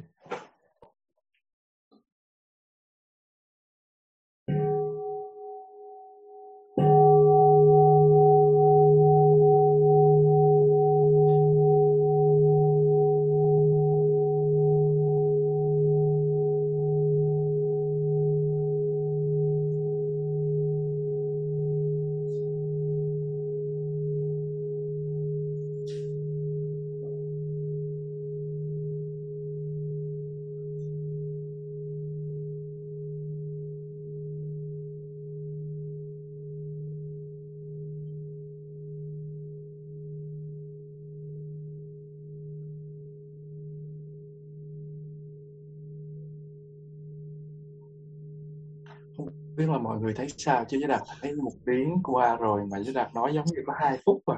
Ủa tại sao cái bài nó nhanh vậy, mình chưa nói được bao nhiêu hết mà mất hết một tiếng đồng hồ rồi. Mà người nào mà ngồi mà nghe chán thì chắc chắn là nãy giờ ngồi ngủ gục rồi, nhưng mà người nào mà ngồi mà nghe chăm chú thì chắc cũng giống như Giê Đạt, mới thấy có hai phút đi qua. Cho nên thời gian thực sự nó không nằm ở ngoài mà nó nằm ở trong tâm thức của mình, đó là thời gian tâm lý. Thế là cứ nhìn qua đồng hồ cái dưới cái máy vi tính cái là thấy nửa tiếng. Sợ mọi người à, nhức đầu mệt, cho nên là xin thưa cô thanh chuông để cho mọi người thở. Mình tiếp tục ha. Cái tầng thiền thứ nhất, khi mà mình muốn đạt được sơ thiền thì tâm của mình không còn chướng ngại và nó phải thiết lập được cái thiện định. Và sau đó năm cái yếu tố phải có mặt, đó là năm thiền chi. Chi có nghĩa là cái cành, chi là cái nhánh, chi là một cái phần. Năm thiền chi là năm cái yếu tố của thiền, giống như Bát Chánh Đạo là tám yếu tố của một con đường giải thoát, thì năm thiền chi là năm yếu tố có mặt để cho cho cái sơ thiền, gọi là chứng sơ thiền có mặt. Và nó phải có năm yếu tố, đó là tầm, tứ, hỷ, lạc và nhất tâm. Cái uh, tầm và cái tứ Giới Đạt đã giải thích nhiều lần, và Giới Đạt xin giải thích sơ thôi. Thì cái tầm giống như là mình đang chăm chú vào trong cái lớp học, mình đang lắng nghe, mình không có bị cái gì thu hút ở bên ngoài, mình đang tập trung vào một cái đối tượng gọi là bài giảng, thì cái bài giảng đó nó sẽ trở thành đối tượng của tầm, là mình là sự có mặt. Và cái tứ có nghĩa là sự um, lắng nghe đó nó sâu sắc, cho dù cái tiếng còi xe bên ngoài hoặc là tiếng con nít khóc hoặc là cái cái cái uh, chuyện gì xảy ra, mình vẫn đang rất muốn tập trung vào cái điều đó và mình không bị chi phối bởi một cái gì hết, hoàn toàn bị hút vào trong cái đó. Giống như một cái sự ngạc nhiên khi mình thấy có một người khổng lồ từ trên trời, một người khổng lồ từ trên trời mà bay xuống, thì mình nhìn chăm chú vậy nè, tất cả những cái gì xung quanh mình không cần biết, con cái la khóc gì mình cần biết, mình chỉ thấy cái người khổng lồ bay xuống. Thì cái sự nhìn đó thì gọi là tầm, và luôn luôn theo dõi cái sự uh, biểu hiện đó thì gọi là tứ. Giống như con ong nó bay tới cái hoa là tầm, và nó xoay quanh cái hoa liên tục để hút mật, nó đập cánh thì gọi là tứ. Nó không có, nó không bị chi phối bởi cái gì hết. Thì trong lúc mà mình ngồi thiền á, thì mình theo dõi hơi thở hoặc theo dõi cái định tướng hoặc theo dõi bất cứ những cái gì diễn ra, mình có mặt thì cái đó gọi là tầm, và nó luôn luôn dán dính vào trong đó thì nó gọi là tứ. Và ở đây đương nhiên ở đây gọi là thiện tầm và thiện tứ, tại vì tầm tứ nó là hai trong bốn yếu tố bất định tâm sở. Tại vì sao gọi là bất định? Có lúc nó thiện, có lúc nó bất thiện. Giống như là mình hối hận, thì mình hối về một cái chuyện gì đó thì nghe có vẻ chừng như thiện, nhưng mà nếu như mình hối hận mà mình lúc mà mình ngồi thiền mà mình cứ hối hận, mình không ngồi thiền được, thì nó sẽ dằn vặt tâm tư của mình, không có nhập thiền được, thì cái đó gọi là bất thiện hối. Và nó không cho phép mình tha thứ cho mình, thì cái đó gọi là bất thiện hối. Còn khi mình hối hận và mình sửa chữa và mình làm một cái điều đó tốt hơn, rồi mình buông cái tâm hối đó đi, thì cái đó gọi là thiện hối. Và ở đây cái tầm và cái tứ nó cũng vậy. Khi mà mình tầm cái gì nó bất thiện mà mình tứ cái gì nó bất thiện thì nó là bất thiện tầm tứ. Và tầm tứ uh, hối miên tầm tứ là bốn cái yếu tố bất định. Và đây tầm và tứ ở trong này nó là thiện tầm và thiện tứ. Hai cái yếu tố, uh, ba cái yếu tố còn lại là hỷ, lạc và nhất tâm. Hỷ và lạc là hai cái trạng thái tình cảm khác nhau. Hỷ nó cũng là niềm vui, lạc nó cũng là niềm vui. Nhưng mà như Giới Đạt đã từng chia sẻ thì hỷ là niềm vui động, lạc là niềm vui tịnh. Hỷ nó phát khởi trong sự Ừ, chờ được. Xin lỗi. Hỷ nó phát khởi trong sự chờ đón đầy hy vọng về lạc. Và lạc nó phát sinh từ sự hài lòng, niềm hy vọng của mình đã thành sự thật. Người ta thường đồng hóa cái uh, lạc là cái happiness với sự hưng phấn là cái excitement. Cái ví dụ như là ai đó vừa trúng số độc đắc thì cái người đó biểu lộ sự hưng phấn bằng cách là la hét, khóc, cười hay ôm người khác, nhảy lên nhảy xuống, thì người đó nghĩ là mình vui quá. Thì cái cảm giác đó không phải là lạc, mà cái cảm giác đó là phần thô của hỷ. Khi mà mình an lạc thật sự thì cái niềm hưng phấn nó sẽ mất đi, và mình cảm thấy thư giãn, nhẹ nhàng, sâu lắng và an lạc và, và bình an. Và mình đang giống như mình đang đi trên một cái sa mạc, mình, mình thấy không có nước, không có bóng cây gì hết. Mình bước tới và mình mệt mỏi, mình đói khát, thì mình thấy một cái người đang đi tới mà đang tắm rửa rất là à, thoải mái, nước nó cứ rõ từ trên tóc của người đó xuống và người đó nước đầy trên cơ thể. Thì mình mừng quá, mình hỏi nước ở đâu vậy? Thì người đó nói có một cái ốc đảo ngay ở phía trên kia. Thì khi mình nghe như thế thì mình có hỷ, có niềm vui. Mình nói ôi mình được cứu rồi, mình sẽ thoải mái. Thì đó là hỷ, niềm vui, động. Mình tiến về cái ốc đảo đó, đầu tiên thì mình thấy nước từ xa thì mình thấy rất là mừng, hỷ bắt đầu nó tăng trưởng lên. Và càng đến gần thì niềm vui của mình nó càng tăng trưởng. Và khi mà đến được cái nước đó thì niềm vui của mình nó đạt tới đỉnh. Và khi mà mình nhảy vào trong nước và mình uống nước thì mình nhảy nhót theo nước, mình cảm thấy mát mẻ, mình nói trời đã quá, đây chính là lạc. Và ăn lạc thật sự nó có mặt sau khi mà mình đã uống nước, mình đã uh, thấy thoải mái rồi, mình đi ra khỏi rồi, mình mang theo được ít nước rồi, mình bỏ lên con lừa, mình đi ra khỏi sa mạc rồi thì mình thấy thoải mái. Cái sự an lạc đó nó sẽ tạo ra một niềm uh, khinh an, có nghĩa là sự nhẹ nhàng dẫn đến là nhất tâm. Thì trong thiền nó nó nó nó cũng giống như thế. Thì uh, năm cái yếu tố là tầm tứ hỷ lạc nhất tâm, đó được gọi là năm thiền chi. Nó có thể phát khởi đơn độc hay là nó cùng với nhau và tùy theo những cái điều kiện khác nhau. Thí dụ như là lạc nó phát khởi thì sân nó vắng mặt, sân vắng mặt thì lạc nó sẽ phát khởi. Hay là khi mà hôn trầm đi qua thì tầm nó có thể phát sinh. Thí dụ như mình đang ngủ gục như vậy, xong bắt đầu cái mình nó hết ngủ gục thì bắt đầu mình có thể chú tâm vào được hơi thở. Không còn tầm, nó không còn hôn trầm thì nó có nó có tầm, nó có nghĩa là chú tâm. Rồi thì khi mà trạo hối nó không có mặt, có nghĩa là mình không có hối hận gì về một cái gì.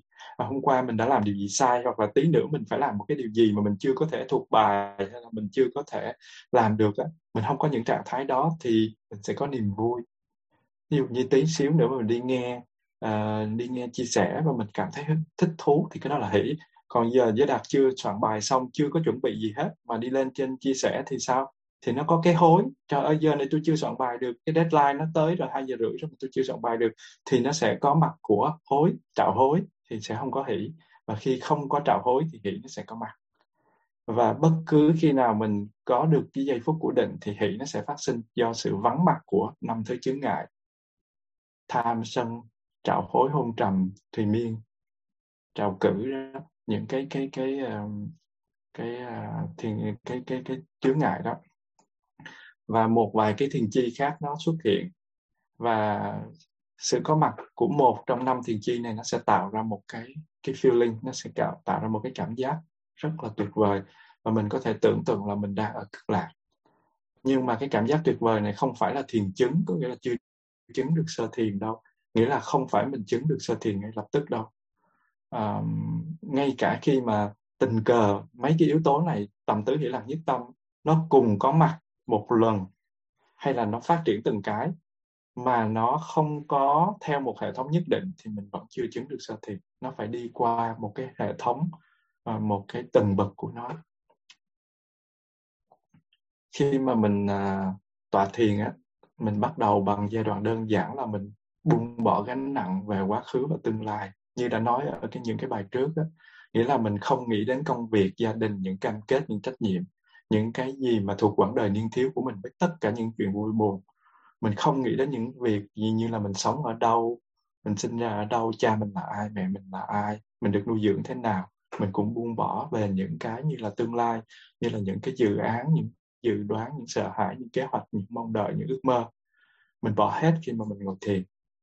Và mình theo dõi hơi thở và từ từ mình tiến đến một trạng thái tâm yên lặng đích thực và tuyệt vời. Cái đó gọi là tỉnh giác im lặng về giây phút hiện tại. Tỉnh giác im lặng về giây phút hiện tại và mình suy nghĩ cái phút giây hiện tại là hai cái từ khác nhau, hai cái ngữ khác nhau, hoàn toàn khác biệt. Mình cùng xem một cái trận đá banh giữa Thái Lan và Việt Nam thì bình luận viên của um, Việt Nam sẽ đưa ra những cái bình luận khác hẳn với lại bình luận viên của Thái Lan. Bởi vì bình thường nó có sự thiên vị cho đội nhà mà. Nếu mà Việt Nam thì sẽ bình luận cho đội nhà và Thái Lan thì cũng bình luận cho đội nhà của họ. Và trong cái ví dụ này thì lời bình luận của hai huấn luyện viên của uh, của hai bình luận viên á, thì mình có thể gọi là suy nghĩ về giây phút hiện tại.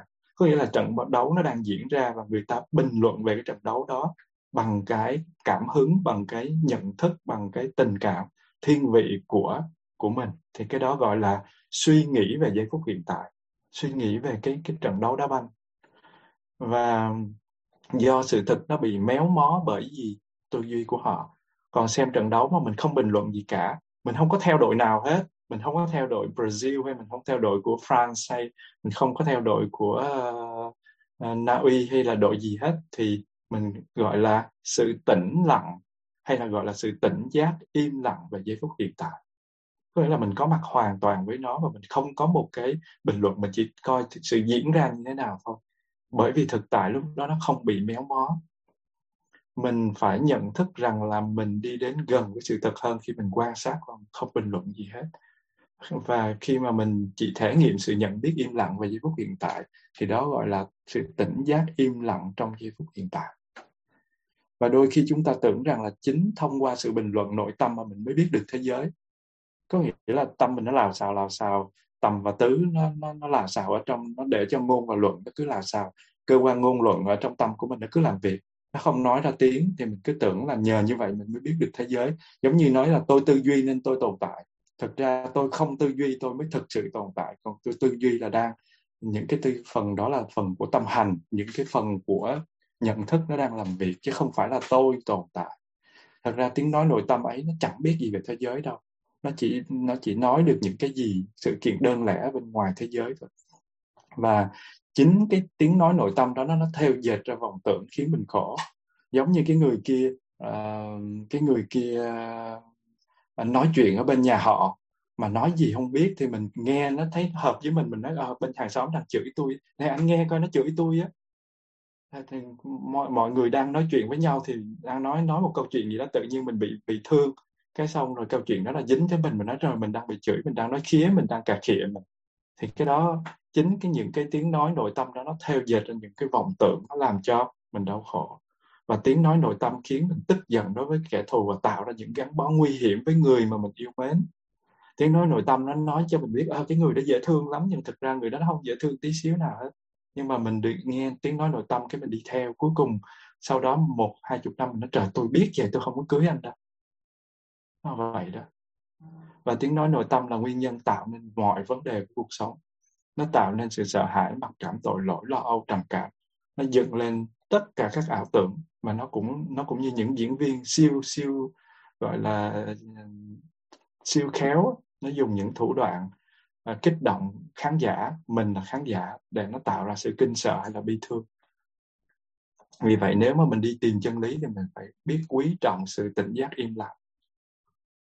Và khi mình hành thiền thì mình phải xem việc này quan trọng hơn bất cứ việc nào khác. Và chính vì cái con người của mình lúc nào cũng cho những ý niệm của mình có giá trị cao, khiến cho những cái điều này trở thành một chướng ngại cho sự tỉnh giác im lặng. Mình cứ nói tôi là một thầy tu, tôi tu ngon lành rồi, tôi ngồi thiền ngon lành rồi, giờ tôi vô tôi phải đạt được định. Chính vì cái lời nói đó trong nội tâm của mình cho nên vô mình chẳng được cái gì hết. Không cần biết bạn là ai, không cần biết bạn tu tới đâu, không cần biết bạn có chức vị như thế nào, không biết danh tiếng. Bạn vô bạn nhập định chứ không phải là bạn vô để bạn khoe cái tâm của bạn ra. Cho nên chính cái khoe tâm mà chính cho bản thân mình, cho nên định nó không có mặt. Mình nói là tôi dễ thương, đâu cần mình nói dễ thương người ta mới thấy mình dễ thương. Mà khi người ta thấy dễ thương thì đâu cần mình phải nói. Mà khi mình nói mình dễ thương có nghĩa là mình không có dễ thương. Và mình sáng suốt, mình loại bỏ cái tầm quan trọng của cái ta, mình gán cho suy luận. Và mình hiểu được rằng là sự tỉnh giác im lặng nó giúp cho mình biết vạn vật một cách chính xác hơn. Như vậy mình sẽ mở ra cánh cửa cho mình bước vào sự tĩnh lặng của nội tâm.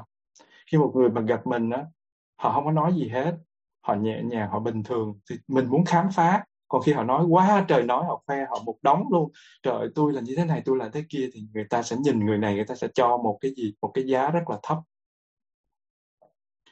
Và một cái phương cách hữu hiệu để mình vượt qua sự bình luận nội tâm là phát triển sự tỉnh giác im lặng thật tinh tế và về giây phút hiện tại. Mình quan sát mỗi phút giây thật chặt chẽ đến nỗi mà mình không có thời giờ để mình bình luận cái gì về xảy ra. Khi mà mình có mặt trong giây phút hiện tại hoàn toàn, mình quán chiếu nội tâm của mình thì mình sẽ không có thấy cái gì xung quanh hết. Và một cái ý niệm thường khởi lên đó là một cái ý niệm, một cái ý kiến về những gì xảy ra. Cái này nó tốt không? Cái này nó xấu không? Cái gì vậy? Cái gì vừa diễn ra vậy? Và tất cả những lời bình luận ấy nó thuộc về những trải nghiệm ở đằng trước, nó không phải là hiện tại. Và khi mình đang ghi nhận hay bình luận về một trải nghiệm đã qua thì mình không còn chú ý đến cái trải nghiệm mới nữa. Mình đang ngồi thiền mà mình cứ nhớ lại coi hôm qua mình ngồi như thế nào, hôm nay mình như thế nào, thì cái đó là mình đang nhớ lại chuyện của ngày hôm qua, và cái gì chuyện của đang diễn ra thì mình lại không nhớ, mình lại không biết. Mình đang tiếp xúc với khách cũ, mình bỏ quên những người khách mới đến, và những cái đó gọi là em của ngày hôm qua, không phải em của ngày hôm nay, không phải em của hiện tại. Mình hãy là em của ngày hôm nay chứ đừng có phải là em của ngày hôm qua. Và mình hãy tưởng tượng xem cái tâm của mình nó giống như là một cái người chủ, và mình tổ chức một cái buổi tiệc, mình đón khách ở trước cửa. Và nếu mà một người khách bước vô và mình bắt đầu mình nói chuyện với người này thì sao? Thì mình không làm tròn nghĩa vụ với một người tiếp theo, mình không có chào được. Và nếu mà mình chào từng người một thì lần lượt họ đi vô chào, thì mình chào người này xong người qua kia mình chào tiếp. Mình không có, có thời gian để mình mở miệng ra mình nói chuyện với một cái người tiếp theo. Và khi mình nói chuyện với người tiếp theo á, thì người tiếp theo nữa mình không, mình không có chào được. Như vậy thì mình sẽ không biết người đó là ai, không biết họ như thế nào. Khách, khách là khách quý thì mình phải tiếp đón từng người một. Cho nên là um, mình chào người này xong là mình phải chào người kế tiếp, đừng lo nói chuyện. Và mình không có đủ thời giờ để nói chuyện với bất cứ người nào, dù là một cuộc trò chuyện ngắn nhất. Vì thế cho nên mình phải, mình phải có mặt hoàn toàn, mình không được bỏ sót ai hết. Và trong sự thiền tập thì cái sự việc nó diễn ra y chang như vậy. Sự việc nó cứ hiện đến trong tâm mình, hết chuyện này tới chuyện kia, nó qua sáu ngõ giác quan là mắt tai mũi lưỡi thân ý. Nếu mình đóng cái mắt tai mũi lưỡi thân thì ý của mình đã làm việc, thì hết cái tư tưởng này nó tư tưởng kia, hết cái tâm hành này đến tâm hành kia, nó tới nó nó tham quan mình, thì nó là khách quý đó. Thì mình phải có mặt cho từng loại khách quý. Tới cái mình say hello liền, và tới người khác là mình tới một cái tâm hành khác hay một cái cái chuyện khác là mình phải biết mình có mặt. Và nếu như mình chú tâm đón nhận một sự việc và bắt đầu đàm thoại với nó thì mình sẽ không có thời gian cho cái việc khác đâu. Và khi mà mình hoàn toàn sống được với giây phút hiện tại, với từng sự việc, với từng người khách hiện ra trong tâm của mình, có nghĩa là từng tâm hành, từng cái feeling, từng cái cảm giác ấy, thì mình không còn khoảng trống cho những cái suy luận nội tâm được. Và mình không thể đàm luận với chính mình bởi vì mình hoàn toàn bận tâm, chú ý vào cái việc đón khách. Và lúc đó mình, mình phải đón khách thì um, lúc mà nó xuất hiện thì mình nhận thức rất là rõ ràng. Và đây là lúc mà mình đang tinh tế thanh lọc sự nhận biết về giây phút hiện tại, đến mức độ nó trở thành sự tỉnh giác im lặng về, về, về từng, trong từng giây phút hiện tại. Và trong lúc mình phát triển sự im lặng nội tâm đó, thì mình đang từ bỏ một cái gánh nặng rất lớn khác. Giống như mình vượt qua cánh rừng già thì mình phải đeo theo một cái ba lô, mình bỏ trong đó là nước rồi lương khô. Và suốt một thời gian dài mình đã cõng cái ba lô đó, và mình đã lê bước rất nhiều trên cái dặm đường dài. Thì bây giờ mình có sự an tâm để cởi cái ba lô đó đặt xuống, và mình sẽ cảm thấy nhẹ nhàng, mình cảm thấy tự do, mình cảm thấy thanh thản khi mình đặt cái ba lô đó xuống. Và một cái phương cách hữu ích khác để, để phát triển sự im lặng nội tâm đó là nhận diện khoảng cách giữa các ý niệm, hoặc là giữa những thời khắc đối thoại nội tâm. Mình theo dõi thật kỹ với cái sự nhạy, nhạy bén khi mà mình mình thấy mình nhận biết một ý niệm nó vừa tan biến và một ý niệm khác nó khởi lên, thì đó là khoảng cách, đó chính là sự tỉnh giác im lặng. Cái khoảng cách đó là tỉnh giác im lặng. Lúc đầu thì khoảng cách đó nó có thể chỉ trong giây lát, nhưng mà khi mình nhận ra sự im lặng thoáng qua đó thì mình sẽ dần dần quen thuộc. Và khi mà mình đã quen thuộc với nó rồi thì cái sự im lặng nó sẽ kéo dài lâu hơn.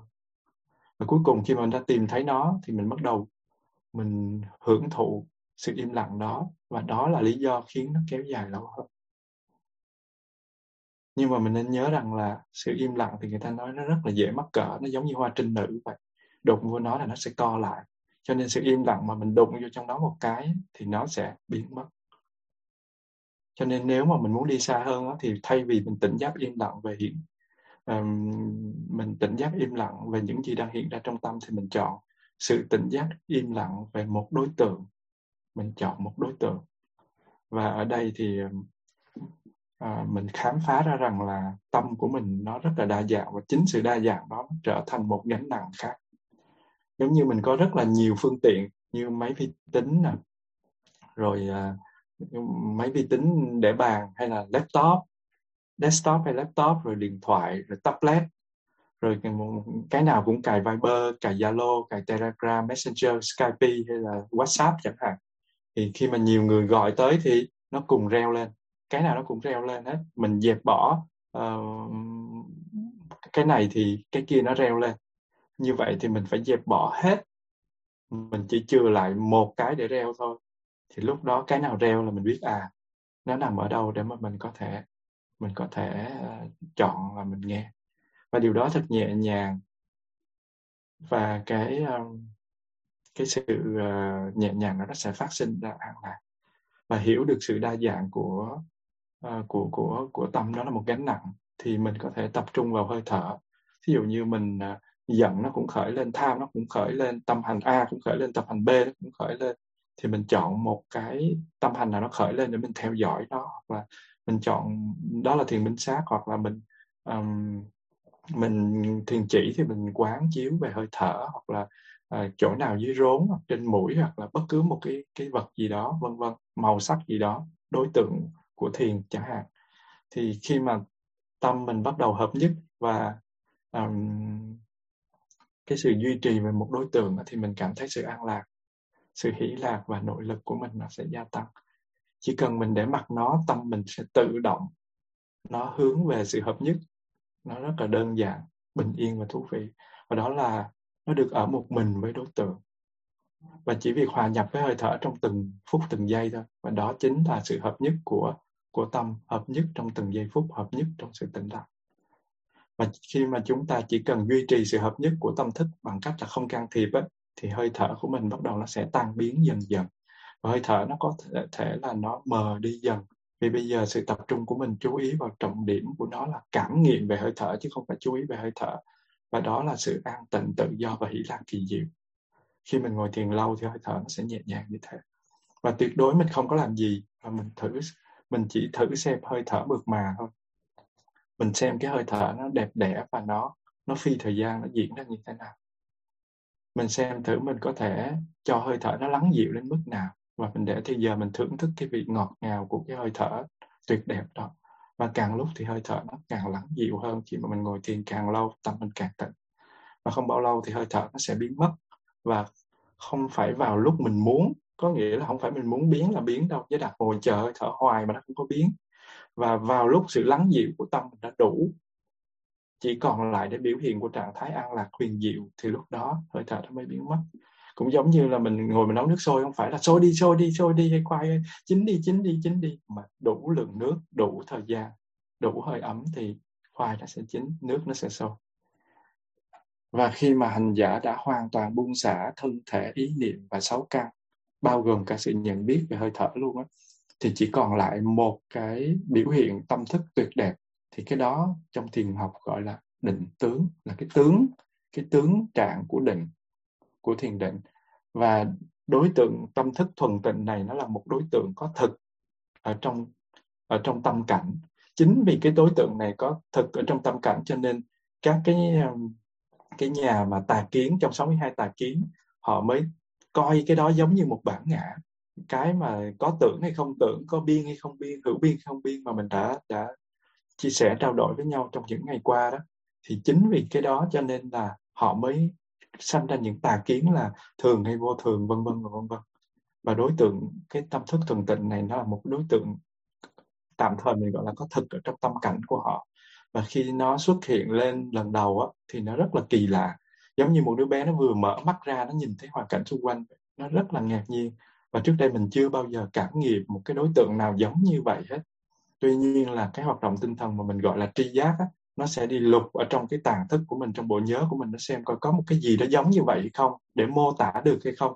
Giống như là uh, mình có gặp người này ở đâu không, mình có biết người này tên gì không, mình có quen không mà sao mình lại thấy họ, nhìn thấy nó quen quen mà không, không biết là ai. Thì cũng vậy, cái, cái uh, tàng thức của mình nó sẽ làm việc hoạt động để nó moi ra một cái gì đó giống như là cái định tướng này, nhưng mà không có cái gì giống.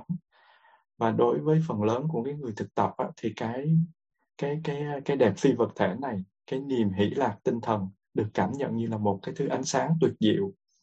Và người ta thấy một cái thứ ánh sáng trắng, có người thì thấy như là một cái ngôi sao vàng, có người thì thấy như viên ngọc bích, có người thì thấy giống như là một cái gì đó rất là đẹp mà họ không thể dùng ngôn ngữ để diễn tả, nhưng mà đối tượng này cũng có thể không phải là ánh sáng vân vân.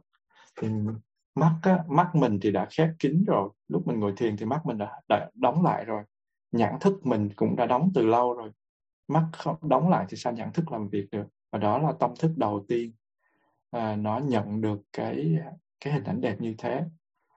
Và tâm thức lần đầu tiên nó được giải thoát khỏi thế giới của năm giác quan, và nó có thể nhìn thấy được một cái thứ mà không bằng mắt. Và nó giống như là bóng trăng rằm hiện ra khỏi đám mây, nó thoát khỏi thế giới của năm giác quan. Và đó là cái tâm mình đã đang biểu hiện, không phải là ánh sáng. Nhưng mà đối với một số người thực tập thiền thì họ thấy đó giống như ánh sáng, và nó được cảm nhận như là một thứ ánh sáng, bởi vì đó là cái sự mô tả tốt nhất mà tri giác mình nó có thể diễn đạt được, mặc dù nó mô tả không hoàn hảo. Giống như một đứa con nít nó vừa sinh ra và nó thấy sự vật hiện tượng. Thì cái tính chất của cái định tướng này là gì? Ai trải qua thiền định mà đạt được định thì cũng phải đi qua cái, cái, cái mốc này. Và hành giả có thể nhận biết được cái định tướng bằng sáu đặc điểm. Thứ nhất là nó chỉ xuất hiện sau khi cái người thực tập thiền cảm nghiệm được trạng thái hỷ lạc trong một thời gian dài, ổn định. Thứ hai là nó xuất hiện khi hơi thở nó đã biến mất. Có nghĩa là khi mình ngồi thiền, cái tâm của mình nó, nó nhẹ nhàng, thân bắt đầu đau tê, xong hồi đó thân bắt đầu hết đau tê ở phần dưới, xong rồi nó yên tĩnh, nó yên tĩnh xong rồi nó, uh, nó mất cảm giác phần dưới, xong mất cảm giác phần trên, mất cảm giác toàn thân, xong rồi mình chỉ trao chú tâm đến hơi thở. Một hồi hơi thở nó nhẹ nhàng, cuối cùng mất cảm giác luôn cả hơi thở, mất hơi thở. Mình không thấy hơi thở đâu hết. Thì khi nói là nó xuất hiện khi hơi thở đã biến mất là như vậy. Và nó chỉ đến sau khi năm giác quan bên ngoài thấy, nghe, ngửi, nếm, xúc chạm hoàn toàn vắng mặt. Rồi thứ tư là nó biểu hiện trong tâm thức tĩnh lặng, khi tiếng nói nội tâm của mình đã im lặng, cơ quan ngôn luận của tâm của mình nó đã im lặng, chứ không phải là tâm của mình ngồi đây yên lặng mà trong tâm mình nó loạn soạn ở trong đó. Chỉ cần có một cái sợi dây nối vào tâm mình cái là mình nghe ào ạt ở trong đó. Giống như mình đang ngồi thiền hoặc mình đang ngồi ăn cơm, mọi người yên lặng trong hai mươi phút, nhưng mà vừa thỉnh chuông xong là bao nhiêu cái ý tưởng nó dội ra ngoài, nó nó ồn ào như một cái chợ vỡ. Thì đó là gì? Toàn bộ nội tâm của mình nó ồn như một cái chợ, nhưng mà tại vì nó bị một thời gian ngăn lại và nó chặn lại thôi. Cho nên cái cái cái định tướng này nó chỉ xuất hiện khi nào tâm mình tĩnh lặng hoàn toàn, hoàn toàn im im bặt cái tiếng nói nội tâm. Và thứ năm, cái yếu tố thứ năm để nó có mặt đó là nó rất là lạ, nhưng mà nó lại có sức hấp dẫn mãnh liệt mà mình chưa bao giờ được thấy. Và cái thứ sáu đó là nó là một cái đối tượng đơn thuần và tuyệt đẹp, không có cầu kỳ gì hết. Và sáu cái yếu tố đó có mặt thì định tưởng nó mới có mặt. Và những cái đặc điểm này được nêu ra để mình có thể phân biệt được cái gọi là định tướng thực với là những dấu hiệu do tưởng, do cái sự hoang tưởng của mình phát sinh. Và đôi lúc um, thì um, khi mà cái định tướng này nó bắt đầu thì bắt đầu nó có vẻ là lờ mờ, nó không có rõ. Và ở đó người ta lại chia ra được là cái, cái định tướng này trước khi mà à, cái chuẩn tướng rồi cái tợ tướng, nhiều thứ khác. Nhưng ở đây Giới Đạt không có muốn phân tích chi tiết, nó, nó, nó, gây, nó gây nhức đầu. Rồi trong cái trường hợp này thì à, cái vị hành giả phải trở về ngay với giai đoạn thiền tập trước, có nghĩa là hoàn toàn duy trì cái trạng thái an lạc tuyệt diệu khi mà hơi thở mình biến mất và mình tiến vào định tướng. Và nếu như mình mình tiến vào định tướng quá sớm á, thì đôi lúc cái định tướng này nó không duy trì được lâu, nó không có sáng tỏ, nó không ổn định, cho nên là nó lóe lên rồi nó tắt. Cho nên khi mà cái định tướng này nó lóe lên rồi nó tắt á, thì chứng tỏ rằng mình đã rời khỏi cái trạng thái an lạc tuyệt diệu quá sớm, cái trạng thái mà hơi thở vắng vắng lặng, tâm của mình nó nó thanh tịnh và mình rời khỏi nó, cho nên cái định tướng này nó mất. Thì ai mà ngồi thiền đạt được tới trạng thái này thì mới có thể mới có thể hiểu. Nhưng mà tuy nhiên mình không cần ngồi thiền, mình nghe mình cũng có thể hiểu bằng kiến thức, rồi từ từ mình đi vào thì mình kinh nghiệm. Và hành giả phải có khả năng duy trì sự chú tâm vào trạng thái an lạc tuyệt diệu một cách thoải mái trong một thời gian dài, thật lâu, trước khi tâm nó đủ khả năng duy trì sự chú tâm rõ ràng một đối tượng tinh tế hơn rất là nhiều. Đó mới là định tướng. Giống như khi mình ngồi chia sẻ thế này thì um, mới vô mà kêu chia sẻ, mọi người mời mọi người chia sẻ thì ai cũng rụt rè hết á, ai cũng trời ơi ngại quá ngại quá nhưng mà tới cuối giờ sư cô nói còn năm phút nữa ai không chia sẻ tối về không ngủ được thì ai cũng thi nhau giơ cánh tay ra thôi để cho con, và năm phút không có đủ chia sẻ thì cũng vậy. Ở đây là mình phải để cho tâm mình nó nó vắng lặng, nó kéo dài cái thời gian tuyệt diệu, theo dõi tâm thức một cách đủ đầy, đủ năng lượng, thì sau khi đó định tướng nó mới biểu hiện ra một cách chắc chắn được. Và vì vậy mình phải rèn luyện tâm, mình chú ý vào trạng thái uh, an lạc tuyệt diệu đó, mình rèn luyện một cái tính gọi là kiên trì và tinh cần. Thực sự ra mình nghe nói sơ thiền mình nói trời có ai đạt được không? Không, rất rất nhiều người đạt được, có thể các thầy cô vẫn chưa đạt được, nhưng mà rất nhiều người ở bên ngoài họ có thể đạt được cái trạng thái đó.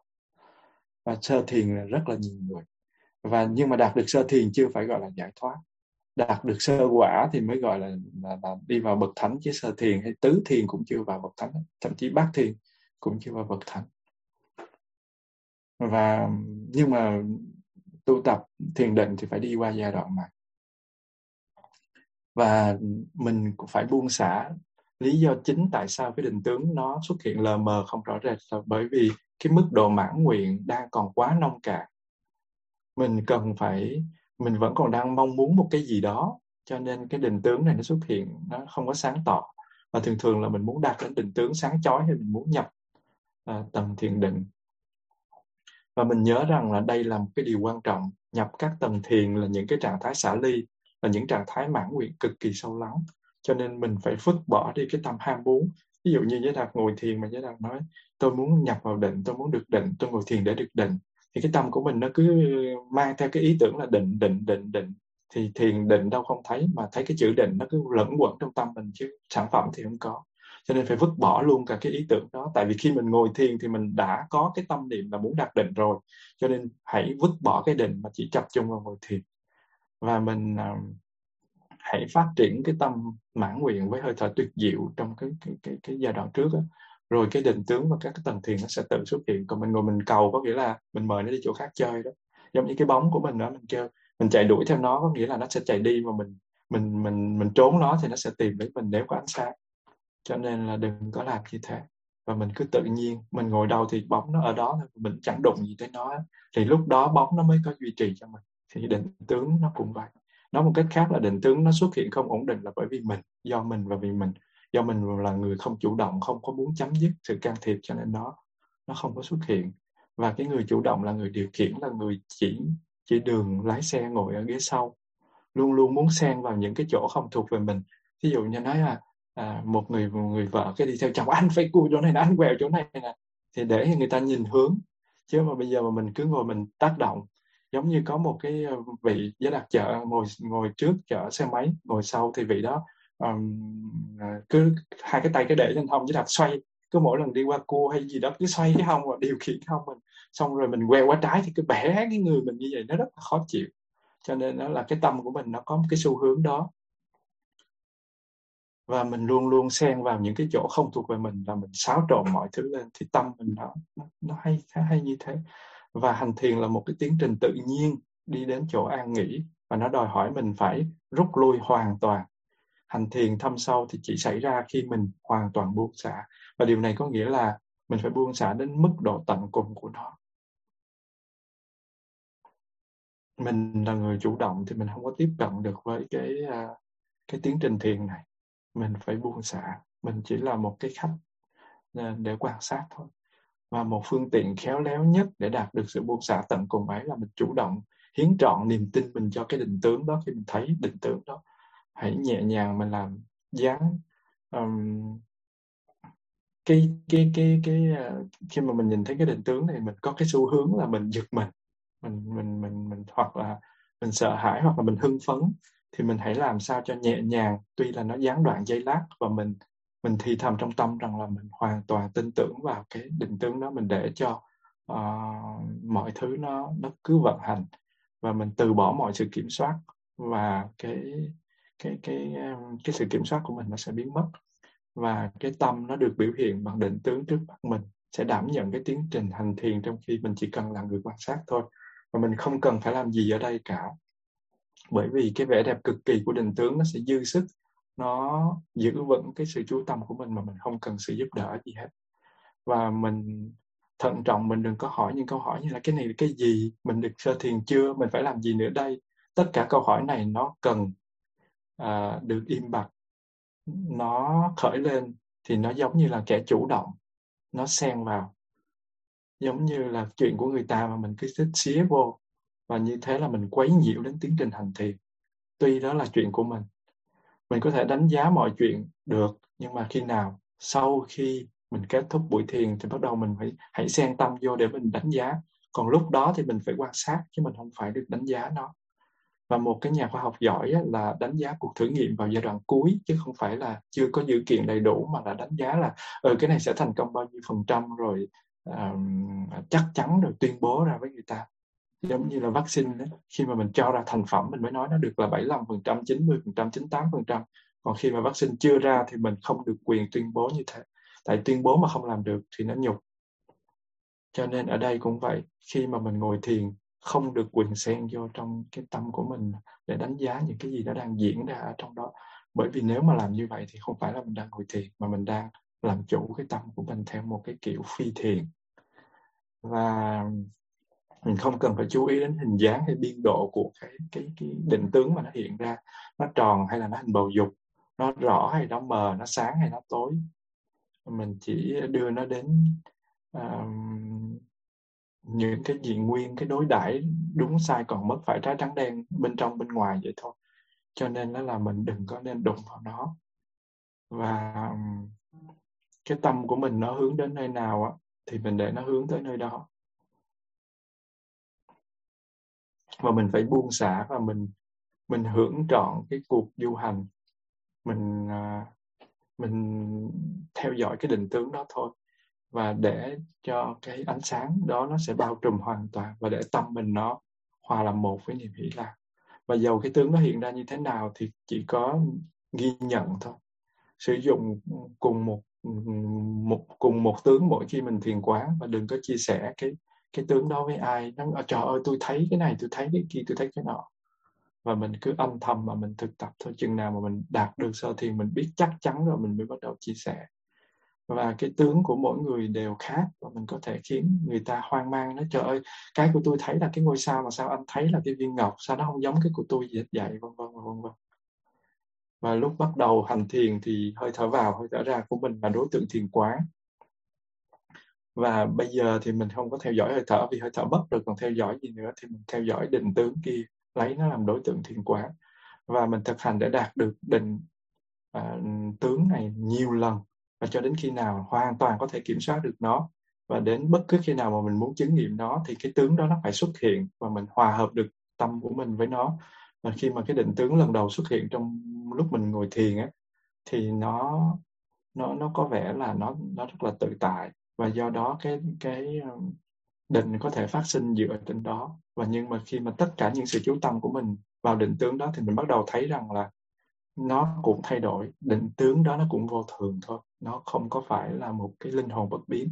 Và dần dần thì giống như tất cả mọi hiện tượng duyên khởi khác, thì nó duyên sinh thì nó duyên diệt. Và khi cái tướng đó nó biến mất thì tâm nó không còn cái gì để trụ vào nữa ngoài chính nó. Giống như là một cái nhà mà không, không có một cái vật gì ở bên trong, chỉ có cái nhà không thôi. Thì vì thế cái tâm ban đầu nó chú tâm vào hơi thở, xong bây sau rồi nó mất hơi thở thì nó chuyển qua định tướng. Nó mất định tướng thì nó phải trở về với chính nó thôi. Và vào cái giây phút đó thì cái chữ tầm nó xuất hiện một cách rất là ngắn ngủi. Có nghĩa là nó, cái, cái tâm của mình đó, nó, nó có mặt cho cái, cái, cái thực sự cho nó. Nó không có bám vào cái gì khác ngoài nó nữa. Thì đó là sự bắt đầu của gọi là nhất tâm thiện. Là sự nhất tâm mà có thiện trong đó, gọi là nhất tâm thiện. Và khi mà tầm nó được duy trì khoảng vài giây thôi á, thì tứ nó bắt đầu phát khởi. Thì bây giờ cái tâm mình trụ vững vào đối tượng. Mình hỏi tại sao mình làm được điều đó? Thì khi mà mình có được định tướng là tự động nó sẽ, nó sẽ chuyển thành như thế. Và khi mà tâm của mình nó trụ vào đối tượng rồi, vào chính nó rồi, thì tâm nó không còn lang thang đây đó được. Và một cái trạng thái hỷ vi tế hơn nó xuất hiện. Niềm vui nó cao hơn cả niềm vui khi gặp định tướng. Và tiếp ngay sau đó một cái trạng thái an lạc vi tế hơn. Và tầm tứ hỷ lạc nhất tâm nó khởi động lên, bốn thiền chi này nó khởi động tiếp theo sau cái cái tầm. Thì năm thiền chi này, tầm tứ ý là cái tâm nó có mặt, nó vận hành với nhau, thì lúc đó mình đạt được sơ thiền. Và để mô tả được nhị thiền, tam thiền, tứ thiền cho tới tới uh, phi tưởng phi, phi tưởng xứ là một cái một cái giai đoạn rất là dài, mình không có nêu ra đây, nghĩa là chỉ mô tả lại một chút xíu về cái sơ, sơ thiền, cái cảnh để nhập vào sơ thiền, cái gì nó đang diễn ra để người ngồi thiền có thể uh, hình dung ra được coi khi mà mình ngồi thiền thì nó sẽ như thế nào. Và thường là mình sẽ hỏi là làm sao mình biết được mình đạt được sơ thiền khi mình ngồi thiền, thì câu trả lời đơn giản nhất là chỉ khi nào tất cả năm thiền chi nó vận hành nhịp nhàng với nhau thì lúc đó mình mới nói rằng là mình chứng được sơ thiền. Và khi mà mình muốn khởi cái sơ thiền đó lại là khởi được liền, mình muốn vô định là vô định được ngay lập tức, mình, mình, mình có được định tướng và mình đi vào được liền, thì cái đó thì mình mới gọi là mình chứng sơ thiền. Và mình phải thử lại cả trăm lần, giống như là mình mình mình chơi một trò chơi mà lúc nào mình cũng có thể làm được, là lặp lại được một cái số điểm cao y chang như vậy thì mới được gọi là mình đã có cái số điểm đó, mình giỏi như thế như thế vân vân. Mình hãy tưởng tượng rằng mình đang tìm kiếm một cái cầu vồng ở trên trời chẳng hạn, và trước khi tìm được cầu vồng thì mình có thể thấy màu đỏ ở, ở, ở chỗ này, mình thấy màu xanh ở chỗ kia, mình thấy một cái màu hỗn hợp ở chỗ khác.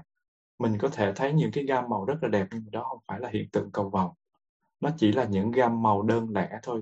Chỉ khi nào mà ánh sáng mặt trời nó chiếu vào mây, nó tạo nên một cái vòng cung, và cái vòng cung đó nó xuất hiện tất cả các màu sắc sắp đặt theo cái kiểu của cầu vồng, thì lúc đó mình mới được gọi là cái cầu vồng.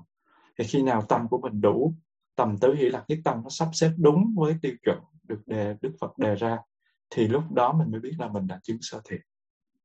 Và tương tự, chỉ khi nào mà mình có đủ duyên, mình thấy tất cả các cái thiền chi đó nó, nó có mặt ở trong lúc mà mình mình ngồi thiền, thì mình mới nói là mình đã chứng sơ thiền. Và mình phải lặp đi lặp lại cái tình trạng đó xem như thế nào. Và một cái số người có ý nghĩ rằng là tâm định thì nó phải trống rỗng, họ tưởng tâm thiền là không có cảm giác gì, giống như cục đất. Thì thực ra nếu mà ngồi như cục đất thì chết rồi còn gì nữa, làm sao mà mình tu thiền để làm cái gì. Giống như ta nói vô niết bàn là không còn cái gì hết, cái đó là ta dựa trên quy tắc của có không để ta phán thôi. Giống như mình nói là cái bát này, trong cái bát này nó không có cái gì hết, nhưng mà nó có không khí, rút hết không khí ra thì nó vẫn có chân không, chứ đâu phải là nó không có. Nếu mà muốn nó có thì nó có một cái gì, và nó không là phải không cái gì. Nếu nó, nó, nó không có uh, cơm ở trong bát là tại vì cái bát này nó chứa đầy không khí. Nó không có không khí, rút hết không khí là nó chứa đầy chân không. Như vậy lúc nào nó cũng gọi một cái gọi là có. Muốn có thì lúc nào nó cũng có, còn muốn không thì lúc nào cũng không. Không có cơm hay không có canh hay không có rau hay là không có trái cây ở trong cái bát thì là không có cái gì và có cái gì thôi. Cho nên khi mà mình ngồi thiền cũng vậy. Không phải là khi mà mình ngồi thiền thì tâm mình như một cục đất là không có cái gì. Tất cả nó có chứ, nhưng mà nó, nó có theo một dạng khác và nó không theo một dạng khác. Và nếu như mà mình bị, bị rơi vào cái chấp lưỡng nguyên có hay không, thì mình có thể nói là nó, nó không có những cái bất thiện tâm, nhưng mà nó có những cái tâm tứ hỷ lạc nhất tâm, thì nó mới được gọi là chứng sơ thiền. Và tâm chứng thiền nó không có ngưng động, nó không có phải là một cục đất, mà nó rất là sôi động, nó rất là tinh tế, nó rất là huyền, huyền, huyền ảo, à, huyền ảo chứ. Và trong sơ thiền thì tâm có được những cái đặc tính mãnh liệt, đó là một là xả, một cái cảm giác rất là cân bằng, không có khó chịu mà cũng không dễ chịu. Rồi cái có sự thanh tịnh, nó không quan tâm tới bất cứ điều gì trên thế giới, dù là danh lợi hay là tình tiền. Rồi cái thứ ba đó là có mặt của sự nhất tâm. Cái thứ tư là các trạng thái tâm của xúc, thọ, tưởng, hành, thức, có nghĩa là ngũ uẩn á. Cái sự nó có mặt của tinh tấn, nó có mặt của quyết định, nó có mặt của um, năng lực, nó có nội lực mạnh mẽ và nó có sự chú tâm ở trong đó. Thì đó là những cái yếu tố, những cái yếu tố có mặt ở trong sơ thiền. Tâm định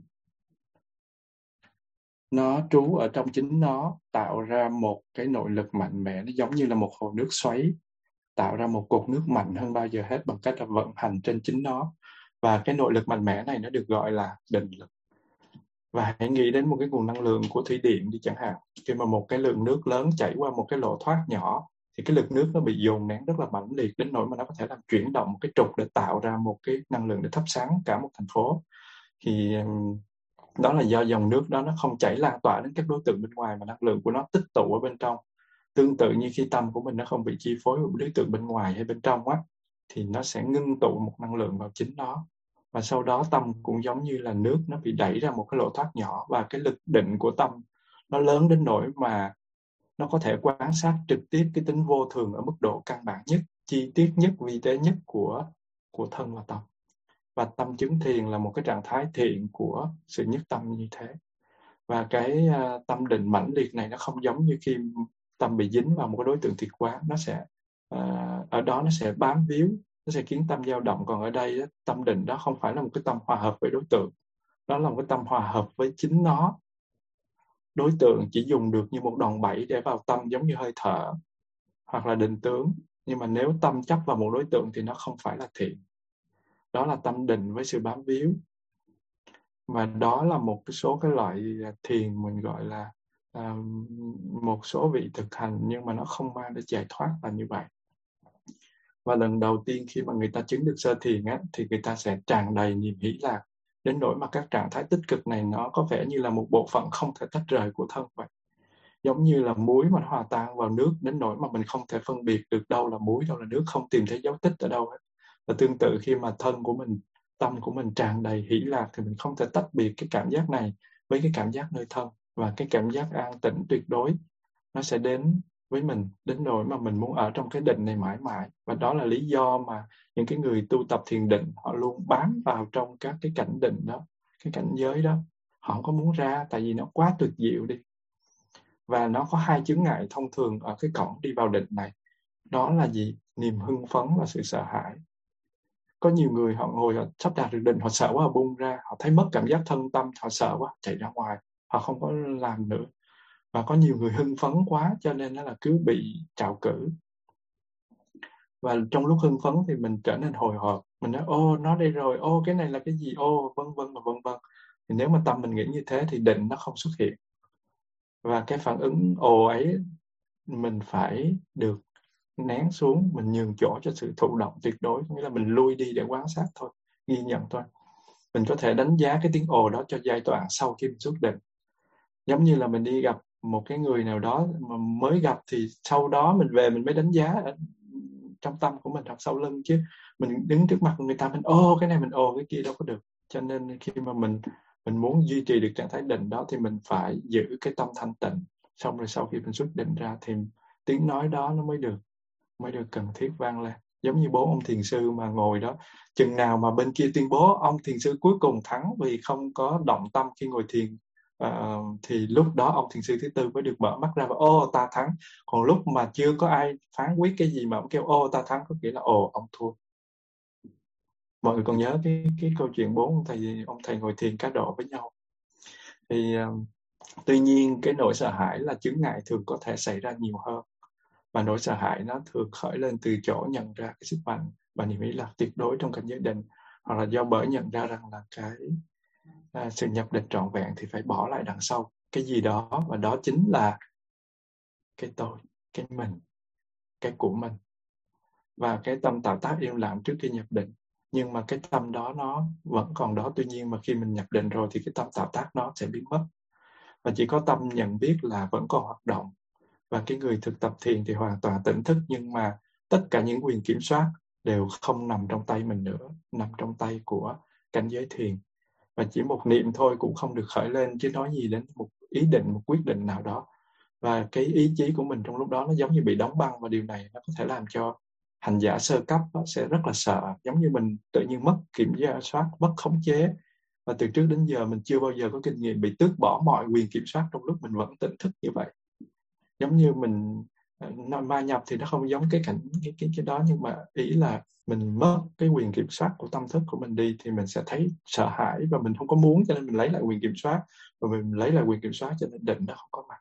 Và cái nỗi sợ hãi là do mình bị bắt buộc phải từ bỏ một phần gọi là mình. Và chính cái nỗi sợ hãi này có thể vượt qua được nhờ niềm tin vào lời dạy của Đức Phật. Chẳng hạn như mọi người đã nghe như thế rồi, xong mọi người ngồi thiền và đạt tới sơ thiền, đạt tới gần tới trạng thái của định thì mình không có sợ hãi mà đi vô. Còn nếu như mà mình mình nói chết rồi, cái chỗ này là chỗ nào đây, cái xong nó thôi sợ quá đi ra thì không vô được thôi. Cho nên nhờ nhận ra và mình bị thu hút vào niềm hỷ lạc, mình biết rõ nó nó hấp dẫn như thế nào, cho nên mình an toàn mình bước vô. Mình nghe ông kia ông giới thiệu là trời chỗ này bán đồ xịn lắm, ngon lắm thì mình mới nhào vô thôi. Và Đức Phật thường dạy là không nên sợ hãi niềm hỷ lạc của cảnh giới định, mà nên tùy thuận phát triển và thực tập thường xuyên. Vì vậy trước khi mà sợ hãi khởi lên thì mình đặt trọn niềm tin vào cái nguồn hỷ lạc đó, và mình giữ vững niềm tin vào lời dạy của Đức Phật và tấm gương của Ngài về những cái vị thánh đệ tử mà đã từng được những cái định đó. Và mình phải tin tưởng vào chánh pháp và lời dạy của Đức Phật để cho cái cảnh giới định nó nó nồng nhiệt, nó mở cửa, nó chào đón mình. Một cái cảm giác hoan hỷ tuyệt vời, không cần nỗ lực nào, nó vô ngã và nó phi vật thể. Và đó là một trải nghiệm sâu sắc nhất trong cuộc đời của một con người. Và hãy can đảm từ bỏ hoàn toàn quyền kiểm soát trong lúc đó, thì mình sẽ trải nghiệm được tất cả chuyện này. Và cái việc nhập định nó sẽ kéo dài qua một thời gian. Và mỗi tầng thiền là một cái trạng thái tâm thức tĩnh lặng và sung mãn đến độ là à, chính bản chất của nó phải kéo dài một thời gian rất lâu, cho nên nếu nó chỉ kéo dài một vài phút thì cái đó mình không gọi là định. Và các tầng thiền thì nó kéo dài rất là nhiều tiếng đồng hồ. Nếu như không nói là nó có thể mình muốn kéo dài bao lâu thì kéo dài.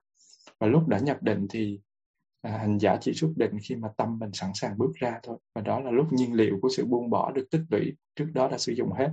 Giống như là mình nạp bao nhiêu đó xăng nhiên liệu thì mình sẽ có bao nhiêu đó cái quãng đường km để mình đi. Còn nếu như mà mình Uh, mình mình chỉ đổ có năm lít xăng thì mình chỉ đi được cái quãng đường là năm nhân bao nhiêu ki lô mét đó thôi. Cho nên khi mà mình chuẩn bị cái tâm thức mình như thế nào á, thì cái năng lượng đó nó sẽ duy trì cho cái việc mình duy trì cái, cái, cái, cái, cái, cái thời gian mà mình nằm trong định. Và một đặc điểm khác của định là nó chỉ xảy ra khi định tướng đã được nhận thấy rõ ràng thôi, như mô tả ở trên đó. Thì hơn nữa mình, mình biết rằng là trong bất cứ cái tầng thiền nào á, thì không thể cảm nhận về thân thể, giống như là một sự đau nhức hay là nghe một âm thanh gì bên ngoài, hay là khởi lên một niệm nào, thậm chí là một niệm thiện cũng không có nữa. Chỉ có một cái tri giác đơn thuần trong sáng. Nó là một cái sự cảm nhận hỷ lạc liên tục không đổi trong một thời gian dài. Và đây không phải là một cái trạng thái xuất thần, nhưng mà là một trạng thái tỉnh giác cao độ. Nó có sự tĩnh lặng, nó có sự tỉnh, nó có sự biết. Và nói điều này là để giúp cho mình biết những gì mình Mình nghĩ là nhập định có thực là đúng cảnh giới định không, hay là chỉ là tưởng tượng của mình thôi. Nó còn một cái phần nữa mà Giê Đạt thấy là hôm nay mình đã đi hết hai tiếng đồng hồ rồi, cũng khá dài. Chắc là Giê Đạt xin phép dừng tại đây. Rồi một phần còn lại cộng với lại chánh, chánh kiến về tuệ giác, chánh kiến về tuệ thì sẽ được uh, chia sẻ ở phần sau. Kính cảm ơn đại chúng đã lắng nghe.